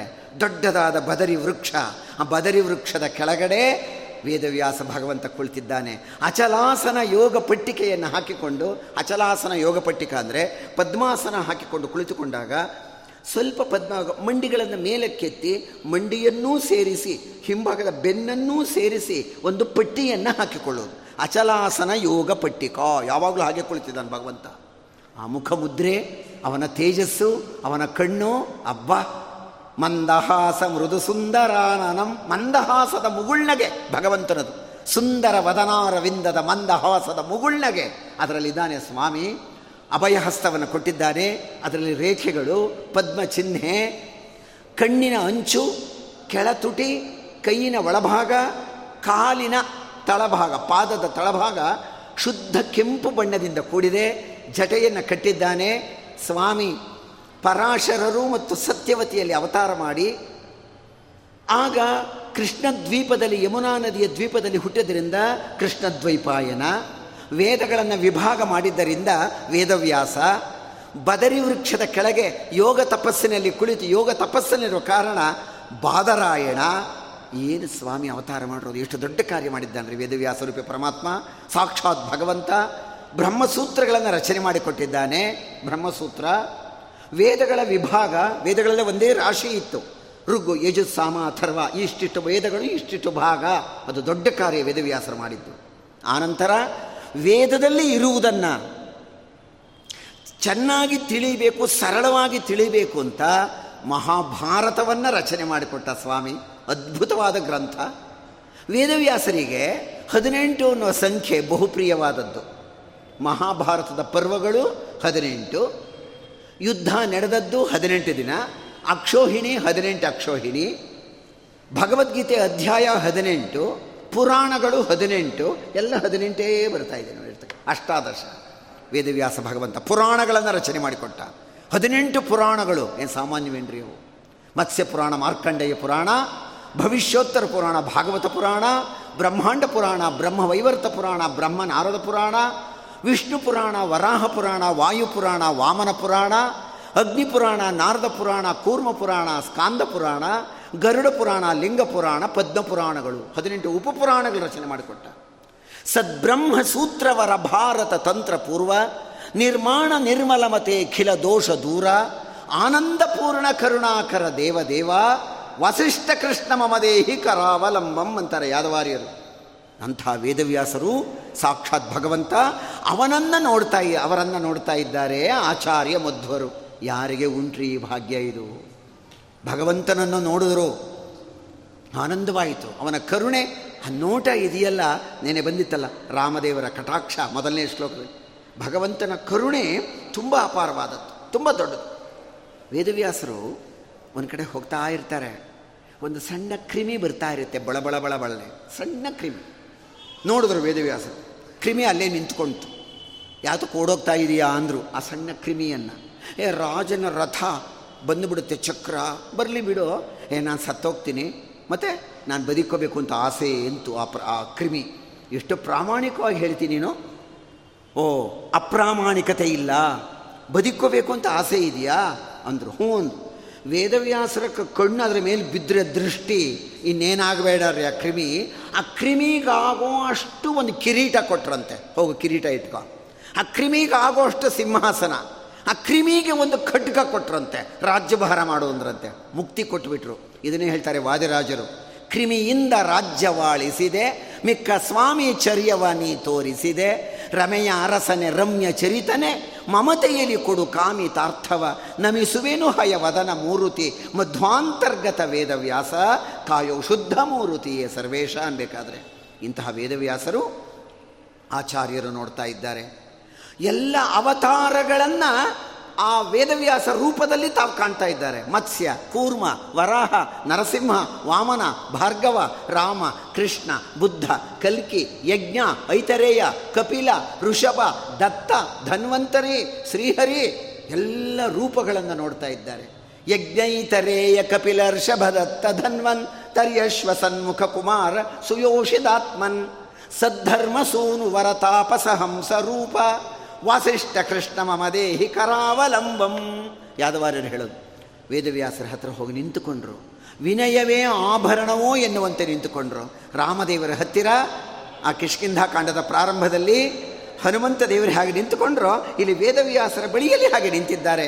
ಮೇಲೆ ನೀಲಾಕಾಶ, ಸುತ್ತ ಅನೇಕ ಗಿರಿ ವನಗಿರಿ, ವನರಾಜಿ, ವನ ಅಷ್ಟು ಇದಾಗಿದೆ. ಏಕಾಂತ ಸ್ಥಳ ದೊಡ್ಡ ಬದರಿ ವೇದವ್ಯಾಸರ ಆಶ್ರಮ, ಮುಕ್ತ ಜೀವರುಗಳು ವೇದವ್ಯಾಸರು ಕುಳಿತಿದ್ದಾರೆ, ಹತ್ತಿರದಲ್ಲಿ ಮಧ್ವಾಚಾರ್ಯರು ನಿಂತಿದ್ದಾರೆ. ಅಲ್ಲಿ ಕುಳಿತುಕೊಂಡರು ಆಸನದಲ್ಲಿ. ಅವರು ಹೇಳಿದ ಮೇಲೆ ವೇದವ್ಯಾಸರ ಬಳಿ ಏಕಾಂತದಲ್ಲಿ ಅನೇಕ ಮಾತಾಡಿದ್ರು. ವೇದವ್ಯಾಸರು ಹೇಳ್ತಾರೆ, ಭಗವಂತ ಹೇಳ್ದ, ಬಾ, ಮೇಲ್ಗಡೆ ಕರ್ಕೊಂಡು ಹೋಗ್ತೀನಿ. ಇನ್ನೊಂದು ಆಶ್ರಮ, ನಾರಾಯಣ ಮುನಿ, ನಾರಾಯಣ ದೇವರು. ನಾರಾಯಣ ಮುನಿಯ ರೂಪದಲ್ಲಿ ಇದ್ದಾನೆ ಭಗವಂತ. ಅಲ್ಲಿಗೆ ಒಂದೇ ಭಗವಂತನ ಎರಡು ರೂಪಗಳು. ಇಲ್ಲಿ ವೇದವ್ಯಾಸ ರೂಪ, ನಾರಾಯಣ ರೂಪ. ಇದು ಈತಿಯ ಪುರಾಣದಲ್ಲಿ ಅನೇಕ ಕಡೆ ಬರುತ್ತೆ ಇತಿಹಾಸದಲ್ಲಿ. ಇಲ್ಲಿ ತ್ರೇತಾಯುಗದಲ್ಲಿ ರಾಮದೇವರು ಪರಶುರಾಮ ದೇವರು ಒಂದೇ ಕಡೆ ಭೇಟಿಯಾಗ್ತಾರೆ. ಅಯೋಧ್ಯೆಗೆ ಬರ್ತಿರ್ಬೇಕು. ರಾಮ, ಪರಶುರಾಮ, ಬೇರೆ ಬೇರೆ ಅಲ್ಲ. ಇನ್ನು ಮಹಾಭಾರತದಲ್ಲಿ ಕೃಷ್ಣ, ವೇದವ್ಯಾಸರು ಒಂದೇ ಕಡೆ ಬಂದಿದ್ದಾರೆ. ಕೃಷ್ಣ, ವೇದವ್ಯಾಸ, ಪರಶುರಾಮರು ಬಂದಿದ್ದಾರೆ ಒಂದೊಂದು ಕಡೆ. ಶ್ರೀನಿವಾಸ ಕಲ್ಯಾಣದಲ್ಲಿ ಶ್ರೀನಿವಾಸ ವರಾಹ ದೇವರು ಒಂದೇ ಕಡೆ ಬಂದಿದೆ ಒಂದೇ ಭಗವಂತನ ಎರಡು ರೂಪಗಳು. ಇಲ್ಲಿಯೂ ಕೂಡ ಕೃಷ್ಣ ಮತ್ತು ನಾರಾಯಣ ಮುನಿ ಆ ಎರಡು ರೂಪವನ್ನು ಆಚಾರ್ಯರು ಹತ್ತಿರದಲ್ಲಿ ನೋಡ್ತಿದ್ದಾರೆ. ಅವರಿಬ್ಬರು ಮಾತಾಡ್ಕೋತಾ ಇದ್ದಾರೆ. ಆಗ ನಾರಾಯಣ ದೇವರು ಹೇಳ್ತಾರೆ, ಮುಖ್ಯ ಪ್ರಾಣ ಮಧ್ವಾಚಾರ್ಯರನ್ನು ಕುರಿತು. ನಿನ್ನ ಅವತಾರದ ಮುಖ್ಯ ಉದ್ದೇಶ ಬ್ರಹ್ಮಸೂತ್ರಕ್ಕೆ ಭಾಷ್ಯವನ್ನು ಬರೆದುಕೊಡು ಬ್ರಹ್ಮಸೂತ್ರ ಭಾಷ್ಯ. ಅನೇಕ ಮಾತುಗಳು ಹೇಳ್ತಾರೆ, ಮುಂದಕ್ಕೆ ಬರ್ತಾರೆ. ವೇದವ್ಯಾಸರು ಕರ್ಕೊಂಡು ಬಂದು ಆ ನಂತರ ಇವರು ಹೋದ ಬದರಿಗೆ ಬರ್ತಾರೆ. ಅನಂತ ಮಠ. ಇವತ್ತಿದೆಯಲ್ಲ ಅಲ್ಲಿಯೇ ಇಳ್ಕೊಂಡಿದ್ದದ್ದು ಆಚಾರ್ಯರು ಅನಂತ ಮಠದಲ್ಲಿ. ಅಲ್ಲಿಯೇ ಇದ್ದು ಶಿಷ್ಯರಿಗೆ ಪಾಠ ಹೇಳಿ ಬರೀತಾರೆ ಎರಡು ಪ್ರತಿಗಳನ್ನು ಬರೆದರು ಬ್ರಹ್ಮಸೂತ್ರ ಭಾಷ್ಯಕ್ಕೆ. ಇಪ್ಪತ್ತೊಂದು ಭಾಷ್ಯಗಳು ಸರಿ ಇರಲಿಲ್ಲ. ಅದಕ್ಕೆ ಏಕವಿಂಶತಿ ಇಪ್ಪತ್ತೊಂದು. ಏಕವಿಂಶತಿ ಕುಭಾಷ್ಯಗಳ ಬೇರನ್ನು ತರಿದು ಶ್ರೀಕರಾರ್ಚಿತನೊಲುಮೆ ಶಾಸ್ತ್ರ ರಚಿಸಿ ಶ್ರೀಕರಾರ್ಚಿತನೊಲುಮೆ ಭಗವಂತನ ಪ್ರೀತಿಯನ್ನು ಗಳಿಸುವ, ಅನುಗ್ರಹವನ್ನು ಮಾಡುವ ಆ ಭಾಷ್ಯವನ್ನು ತಾವು ಬರೆದುಕೊಟ್ಟರು ಬರಿಬೇಕಾದರೆ ಎರಡು ಪ್ರತಿಗಳನ್ನು ಬರೆದ್ರಂತೆ. ಬರಿಬೇಕಾದ್ರೆ ಎರಡು ಪ್ರತಿಗಳು. ಒಂದು ಪ್ರತಿಯನ್ನು ಅಲ್ಲೇ ಇಟ್ಟರು ಇನ್ನೊಂದು ಪ್ರತಿಯನ್ನು ಸತ್ಯತೀರ್ಥರನ್ನು ಕರೆದು ತಗೊಳ್ಳಿ ಇದನ್ನು ಅಂದರು. ಅವರ ತಲೆಯ ಮೇಲೆ ಹಸ್ತವನ್ನು ಇಟ್ಟರು ಎಲ್ಲ ಅಭಯ ರಕ್ಷೆ. ಈ ಪ್ರತಿಯನ್ನು ತೆಗೆದುಕೊಂಡು ನೀವು ಉಡುಪಿಯಲ್ಲಿ ಅಚ್ಯುತ ಪ್ರೇಕ್ಷರಿಗೆ ಕೊಡಿ ಅಂದ್ರಂತೆ. ಅವರ ತಲೆಯಲ್ಲಿ ಹೊತ್ತು ತರ್ತಾರೆ ಮಹಾನ್ ಭಾವರು, ಸತ್ಯತೀರ್ಥರು. ಏನ್ರಿ? ಬದರಿಯಿಂದ ಉಡುಪಿಗೆ ಬ್ರಹ್ಮಸೂತ್ರ ಭಾಷ್ಯವನ್ನು ತಲೆಯಲ್ಲಿ ಹೊತ್ತು ತರ್ತಾರೆ ಅಂದರೆ ಎಂಥ ಭಾಗ್ಯಶಾಲಿಗಳು ಸತ್ಯತೀರ್ಥರು? ಆಚಾರ್ಯರಲ್ಲಿ ಪಾಠವನ್ನು ಹೇಳಿ, ಶಿಷ್ಯರನ್ನೆಲ್ಲ ಕರ್ಕೊಂಡು ಬಂದು ಬರಬೇಕಾದ್ರೆ ಗೋದಾವರಿ ನದಿ ತೀರದಲ್ಲಿ ದೊಡ್ಡ ವಿದ್ವತ್ ಸಭೆ ನಡೀತಿದ್ದಾಗ ಅಲ್ಲಿ ಹರಿಸರ್ವೋತ್ತಮತ್ವದ ವಿಚಾರ ವೇದ ಉಪನಿಷತ್ತುಗಳಿಗೆ ಸರಿಯಾದ ಅರ್ಥವನ್ನು ಹೇಳಿದಾಗ ಅಲ್ಲಿನ ಸಭೆಯ ವ್ಯವಸ್ಥಾಪಕರು ಶೋಭನ ಭಟ್ಟರು ಅಂತ ಇರುವರು. ಅವರು ದೀಕ್ಷೆಯನ್ನು ತೆಗೆದುಕೊಂಡು ಪದ್ಮನಾಭ ತೀರ್ಥರಾದರು ಅವರ ಜೊತೆಯಲ್ಲಿದ್ದಂತಹ ರಾಮಶಾಸ್ತ್ರಿಗಳು, ಶ್ಯಾಮಶಾಸ್ತ್ರಿಗಳು ಗೋವಿಂದ ಶಾಸ್ತ್ರಿಗಳು ಕ್ರಮವಾಗಿ ನರಹರಿ, ಮಾಧವ ಅಕ್ಷೋಭ್ಯ ತೀರ್ಥರಾದರು ಆಚಾರ್ಯರ ಸಾಕ್ಷಾತ್ ಶಿಷ್ಯರು ನಾಲ್ವರು. ಪದ್ಮನಾಭ ತೀರ್ಥರು, ನರಹರಿ ತೀರ್ಥರು, ಮಾಧವ ತೀರ್ಥರು, ಅಕ್ಷೋಭ ತೀರ್ಥ ಇನ್ನು ಮೂವತ್ತಾರು ಗ್ರಂಥಗಳನ್ನು ಬರೀತಾರೆ ಮಧ್ವಾಚಾರ್ಯರು. ಸೂತ್ರ ಪ್ರಸ್ಥಾನ ಅನುವ್ಯಾಖ್ಯಾನ ಬರೆದರು. ನ್ಯಾಯ ವಿವರಣ, ಅಣುಭಾಷ್ಯ ನಾಲ್ಕು ಗ್ರಂಥಗಳನ್ನು ಕೊಟ್ಟರು ಅದನ್ನು ಹೇಳ್ತಾರೆ ಇಲ್ಲಿ ವಾದೇಂದ್ರರು, ಉದ್ವೇಲ ವ್ಯಾಸತಂತ್ರ ವ್ಯವಸಿತ ನಿಖಿಲ, ಭಿಜ್ಞ ಹೃದ್ಯಾನ ವದ್ಯ, ನಂತತ್ರಯಂತ ಭಾವ, ಪ್ರಘಟನ ಘಟನ, ಸರ್ವತಂತ್ರೇ ಸ್ವತಂತ್ರೇ. ಸಂಪರ್ಣ್ಯೇ ಮಂತ್ರವರ್ಣೇ ಅನುತರ ವಿಷವೇ ಸ್ಪರ್ಶಭಿ ಪಾವಮಾನೆ.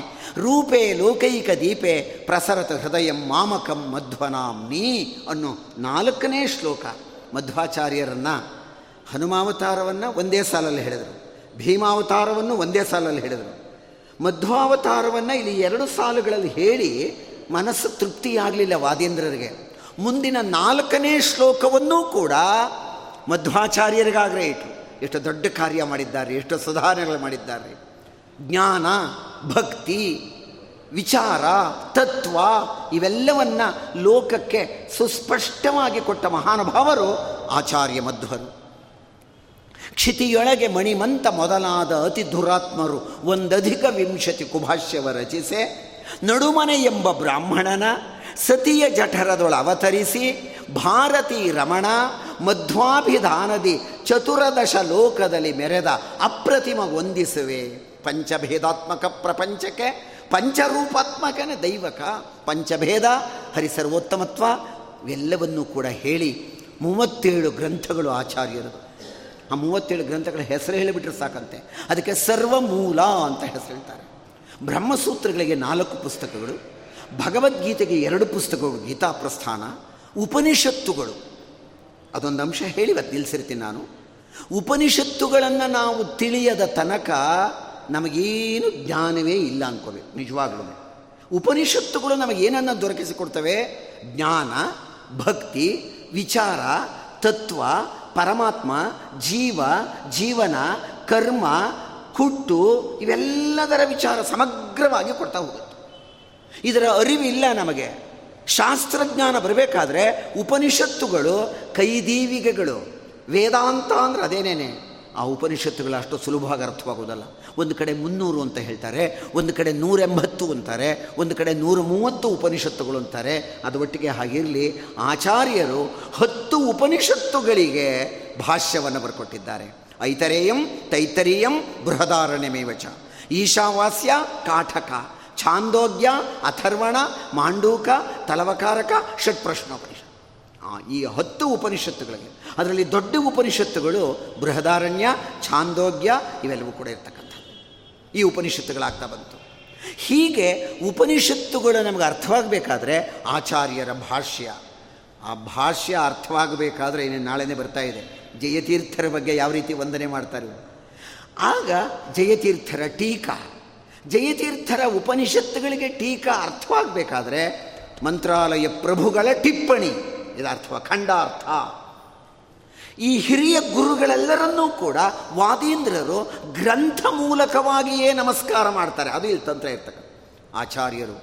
ಅಲ್ಲಿಗೆ ಉಪನಿಷತ್ ಪ್ರಸ್ಥಾನ, ಗೀತಾ ಪ್ರಸ್ಥಾನ, ಸೂತ್ರ ಪ್ರಸ್ಥಾನ, ಇನ್ನು ಪ್ರಕರಣ ಗ್ರಂಥಗಳು, ತಂತ್ರಸಾರ, ಯತಿಪ್ರಣವಕಲ್ಪ, ದ್ವಾದಶ ಸ್ತೋತ್ರ ತತ್ವೋದ್ಯೋತ, ತತ್ವಸಂಖ್ಯಾನ, ಮಾಯಾ ಖಂಡನತ್ರಯ, ಯಮಕ ಭಾರತ ಆಚಾರ್ಯರ ಗ್ರಂಥ ಲೋಕ ಬಹು ಅದ್ಭುತವಾದದ್ದು. ಅದರಲ್ಲಿ ಭೂತ್ವಾ ಕ್ಷೇತ್ರೇ ವಿಶುದ್ಧೇ ದ್ವಿಜಗಣ ನಿಲಯೇ ರೌಪ್ಯಪೀಠಾಭಿಧಾನೆ ತತ್ರಾಪಿ ಬ್ರಹ್ಮಜಾತಿ, ತ್ರಿಭುವನ ವಿಷದೆ ಮಧ್ಯ ಗೇಹಾಕ್ಯ ಗೇಹೇ ಪುನರಪಿ ಬದರಿ ಇನ್ನೊಮ್ಮೆ ಹೋಗ್ತಾರಂತೆ ಬದರಿಗೆ ಎರಡನೇ ಬಾರಿ ಬದರಿ ಪ್ರಯಾಣ ವೇದವ್ಯಾಸರನ್ನು ನೋಡಿದ್ರು, ಸಮರ್ಪಣೆ ಮಾಡಿದ್ರು ಗ್ರಂಥವನ್ನು. ಆಗ ಹೇಳ್ತಾರೆ ವೇದವ್ಯಾಸರು, ಮಹಾಭಾರತ ಜಗತ್ತಿನಲ್ಲಿ ಇನ್ನಂಥ ಗ್ರಂಥ ಇನ್ನೊಂದಿಲ್ಲ. ಹೇ ಮಧ್ವಾಚಾರ್ಯರೇ, ವೇದವ್ಯಾಸ ಭಗವಂತ ಹೇಳ್ತಿದ್ದಾನೆ, ಮುಖ್ಯ ಪ್ರಾಣ, ಮಹಾಭಾರತ ಅಷ್ಟು ಸುಲಭವಾಗಿ ಅರ್ಥವಾಗೋದಿಲ್ಲ. ಅದರಲ್ಲಿ ಮೂರು ಭಾಷೆಗಳಿವೆ. ಸಮಾಧಿ ಭಾಷಾ, ಗುಹ್ಯ ಭಾಷಾ, ದರ್ಶನ ಭಾಷಾ. ಮೂರು ಅರ್ಥಗಳಿದೆ. ಉಪರಿಚರ ಅರ್ಥ, ಮನ್ವಾದಿ ಅರ್ಥ, ಆಸ್ತಿಕಾದಿ ಅರ್ಥ.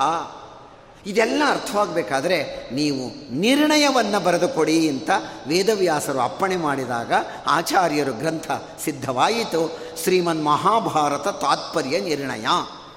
ಒಂದು ಲಕ್ಷ ಶ್ಲೋಕ ಇರುವ ಗ್ರಂಥ, ಮಹಾಭಾರತ ಹೆಚ್ಚು. ಅದನ್ನು ಐದು ಸಾವಿರದ ಇನ್ನೂರು ಶ್ಲೋಕಗಳಲ್ಲಿ ನಿರ್ಣಯವಾಗಿ ಹೇಳ್ತಾರೆ. ಮೂವತ್ತೆರಡು ಅಧ್ಯಾಯಗಳಲ್ಲಿ. ಮೊದಲ ಮೂರು ಅಧ್ಯಾಯಗಳು ಸರ್ವಶಾಸ್ತ್ರಾರ್ಥ ನಿರ್ಣಯ, ಸುವಾಕ್ಯೋದ್ಧಾರ, ಸರ್ಗಾನುಸರ್ಗ ಪ್ರಾದುರ್ಭಾವ ನಿರ್ಣಯ. ಇದರಲ್ಲಿ ಎಲ್ಲ ವಿಚಾರವೂ ಬಂದ್ಬಿಟ್ಟಿದೆ, ಲೋಕಗಳ ವಿಚಾರ. ಜ್ಞಾನ ಭಕ್ತಿ ವೈರಾಗ್ಯ, ಪರಮಾತ್ಮನ ಸರ್ವೋತ್ತಮತ್ವದು. ನಾಲ್ಕನೇ ಅಧ್ಯಾಯದಿಂದ ಒಂಬತ್ತನೇ ಅಧ್ಯಾಯದವರೆಗೆ ರಾಮಾವತಾರದಲ್ಲಿ ಬರತಕ್ಕಂಥ ವಿಚಾರ, ರಾಮಾಯಣದಲ್ಲಿ ಬರುವ ತತ್ವಗಳೆಲ್ಲ ವಿಚಾರ ಬರ್ತಾ ಹೋಗುತ್ತೆ. ನಿರ್ಣಯ. ಇನ್ನು ಹತ್ತನೇ ಅಧ್ಯಾಯ ವೇದವ್ಯಾಸಾವತಾರ. ಹನ್ನೊಂದನೇ ಅಧ್ಯಾಯ ಅಂಶಾವತಾರ. ಮಹಾಭಾರತದಲ್ಲಿ ಆ ಬರುವ ಪಾತ್ರಗಳು ಯಾರ್ಯಾರು ಯಾವ್ಯಾವ ಅವತಾರ ಅನ್ನೋದನ್ನು ಬರೋದು, ವಂಶಾವತಾರ. ಹನ್ನೆರಡನೇ ಅಧ್ಯಾಯದಿಂದ ಮೂವತ್ತೆರಡನೇ ಅಧ್ಯಾಯದವರೆವಿಗೆ ಮಹಾಭಾರತದಲ್ಲಿ ಬರುವ ಎಲ್ಲ ಸಂದೇಹಗಳು, ಸಮಸ್ಯೆಗಳನ್ನು ನಿರ್ಣಯವಾಗಿ ನಮಗೆ ತತ್ವ ವಿವೇಚನಾಪೂರ್ವಕವಾಗಿ ನಮಗೆ ಸುಗ್ರಾಸವನ್ನು ಕೊಡ್ತಾರೆ, ಭೋಜನವನ್ನು ಕೊಡ್ತಾರೆ, ಆಹಾರವನ್ನು ಕೊಡ್ತಾರೆ ಅದರಲ್ಲಿ. ಅದಕ್ಕೆ ವ್ಯಾಸರಾಜರು ಹೇಳ್ತಾರೆ, ಶ್ರೀಮನ್ ಮಹಾಭಾರತ ತಾತ್ಪರ್ಯ ನಿರ್ಣಯಂ ಸಂಶಯಚ್ಛಿದಂ ಅಂದ್ಬಿಟ್ಟು. ಸಂಶಯವೇ ಇಲ್ಲ. ಮಹಾಭಾರತ ಅರ್ಥವಾಗಬೇಕಾರೆ ಆಚಾರ್ಯರ ಮಹಾಭಾರತ ತಾತ್ಪರ್ಯ ನಿರ್ಣಯ. ಅಂಥ ಮೂವತ್ತೆರಡು ಅಧ್ಯಾಯವನ್ನು ಮುಂದಕ್ಕೆ ರಾಯರ ಕೃತಿಗಳಲ್ಲಿ ಬರುತ್ತದೋ? ಇನ್ನು ಬಹಳ ದೂರ ಇದೆ ಅದು. ಮೂವತ್ತೆರಡು ಶ್ಲೋಕದಲ್ಲಿ ಬರೀತಾರೆ ರಾಘವೇಂದ್ರ ಗುರುಗಳು. ಮೂವತ್ತೆರಡು ಅಧ್ಯಾಯವನ್ನು. ತಾತ್ಪರ್ಯ ನಿರ್ಣಯ ಭಾವ ಸಂಗ್ರಹ ಅಂತಾರೆ ಆಚ ರಾಯರ ಗ್ರಂಥ.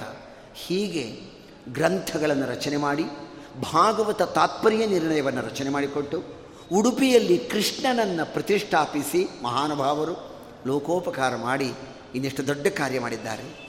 ಹರಿಯೇ ಸರ್ವೋತ್ತಮ ಅಂತ ಹೇಳಿಬಿಟ್ರು. ಮಧ್ವ ಮತವೇ ಮತವು ಸಕಲ ಶ್ರುತಿ ಸಮ್ಮತವು. ಮಧ್ವರಾಯರ ಗಾನ ಅಮೃತಪಾನ ಮಧ್ವರಾಯರ ಲೀಲೆ ನವರತುನದ ಮಾಲೆ. ಮಧ್ವರಾಯರ ಕರುಣೆ ಕುಲಕೋಟಿ ಉದ್ಧರಣೆ, ಮಧ್ವರಾಯರ ಕರುಣೆ ಪಡೆಯದವ ಧರೆಯೊಳಗೆ ಇದ್ದರೇನು ಇಲ್ಲದಿದ್ದರೇನು. ಹನುಮನ ಮತವೇ ಹರಿಯ ಮತ ಎಂಬುದಾಗಿ ಪರಮಾತ್ಮನಿಗೆ ಸಮ್ಮತವಾದದ್ದು. ಅದನ್ನು ವಿದ್ಯಾ ಪ್ರಸನ್ನ ತೀರ್ಥ ಹೇಳ್ತಾರೆ. ಶುದ್ಧ ದ್ವಿಜ ಕುಲದಿ ಉದ್ಭವಿಸುತ್ತ ಅನಿರುದ್ಧನಿಗನುಮತವಾಗಿರುವ, ಅನಿರುದ್ಧ ಪರಮಾತ್ಮನಿಗೆ ಸಮ್ಮತವಾಗಿರುವ ಸಿದ್ಧಾಂತದ ಪದ್ಧತಿಯನ್ನು ತೋರಿದ ಮಧ್ವಮತದ ತತ್ವದಲ್ಲಿ ಪ್ರಸನ್ನತೆ ಅಂತ ಹೇಳಿದರು. ಅಂದ್ರೇನು? ಇವರು ಬರೆದ ಗ್ರಂಥ ಎಲ್ಲವೂ ಕೂಡ ಪರಮಾತ್ಮನ ಹತ್ರ ಅಂಗೀಕಾರವಾಗಿದೆ ರೆಕಗ್ನಿಷನ್ ಆಗಿದೆ. ಪರಮಾತ್ಮ ಒಪ್ಪಿಕೊಂಡಿದ್ದಾನೆ. ಪರಮಾತ್ಮನ ಸಮ್ಮತವಾದ ಗ್ರಂಥಗಳನ್ನು ಲೋಕಕ್ಕೆ ಕೊಟ್ಟ ತತ್ವಜ್ಞಾನದ ಸೂರ್ಯ ಆಚಾರ್ಯ ಮಧ್ವರು. ಅಂತ ಆಚಾರ್ಯರನ್ನು ಗ್ರಂಥಪೂರಕವಾಗಿ ಇದನ್ನು ಮುಂದಕ್ಕೆ ರಾಯರ ಗ್ರಂಥಗಳು ಹೇಳ್ತೀನಲ್ಲ ಗುರುಗುಣಸ್ತವದಲ್ಲಿ ಆಚಾರ್ಯರ ಗ್ರಂಥಗಳು ಏನು ಅನ್ನೋದು ಕೂಡ ಬರುತ್ತವೆಲ್ಲವೂ ಕೂಡ ಇನ್ನು ಮುಂದಕ್ಕಿನ್ನೂ ಐದನೇ ಶ್ಲೋಕ ಬರೀತಾರೆ ವಾದೀಂದ್ರರು. ಆ ಶ್ಲೋಕ ಯಾವುದು ಅಂದರೆ ಟೀಕಾರಾಯರನ್ನು ಕುರಿತದ್ದು ಜಯತೀರ್ಥರು. ನಾಳೆ ದಿವಸ ಆ ಜಯತೀರ್ಥರ ವಿಚಾರವನ್ನು ಇಟ್ಕೊಳ್ಳೋಣ. ವಿಜ್ಞಾನೋ ದರ್ಕತರ್ಕ ಪ್ರತಿಪದ ಮಧುರೋದಾರ ಸಂದರ್ಭ ಗರ್ಭ ಪ್ರೌಢಾನೇಕ ಪ್ರಬಂಧ ಪ್ರಕಟಿತ ಭಗವತ್ಪಾದ ಭಾಷ್ಯಾದಿಭಾವ. ಮಿಥ್ಯಾವಾದಾಪವಾದ ಪ್ರಕುಪಿತ ವಿಮತಧ್ವಾಂತ ಸಂತಾನ ಭಾನು ಜೀಯಾದನ್ಯೈರಜೇಯ ತ್ರಿಭುವನ ವಿದಿತಾಶ್ಚರ್ಯ ಚರ್ಯೋ ಜಯಾರ್ಯ. ಆಚಾರ್ಯ ಮಧ್ವರು ಇದನ್ನು ಬರೆದುಕೊಟ್ಟ ಮೇಲೆ ಈ ಗ್ರಂಥಗಳನ್ನೆಲ್ಲ ಲೋಕಕ್ಕೆ ಪರಿಚಯ ಮಾಡಿಸಿಕೊಟ್ಟಿಂಥ ಗ್ರಂಥ ಹೀಗಿದೆ, ಓದು ಬನ್ನಿ ಅಂತ ನಮ್ಮನ್ನು ಆಚಾರ್ಯರ ಗ್ರಂಥದ ಕಡೆಗೆ ಬೆಸುಗೆ ಹಾಕಿ, ಆಚಾರ್ಯರ ಗ್ರಂಥದ ಕಡೆಗೆ ರುಚಿ ಹುಟ್ಟಿಸಿದ, ಆಚಾರ್ಯರ ಗ್ರಂಥಗಳನ್ನು ನಮಗೆ ಉಣಬಡಿಸಿದ ಮಹಾನುಭಾವರು ಜಯತೀರ್ಥ ಗುರುಗಳು, ಜಯತೀರ್ಥರ ಮತ್ತು ವ್ಯಾಸರಾಜರ ಸ್ಮರಣೆ. ಅವರು ಬರೆದ ಗ್ರಂಥಗಳು ಯಾವುದು ಅಂತ ಮುಂದಿನ ಶ್ಲೋಕನಲ್ಲಿದೆ. ನಾಳೆ ದಿವಸ ಅದನ್ನು ಮುಂದುವರಿಸ್ತೇನೆ. ಶ್ರೀಕೃಷ್ಣಾರ್ಪಣ.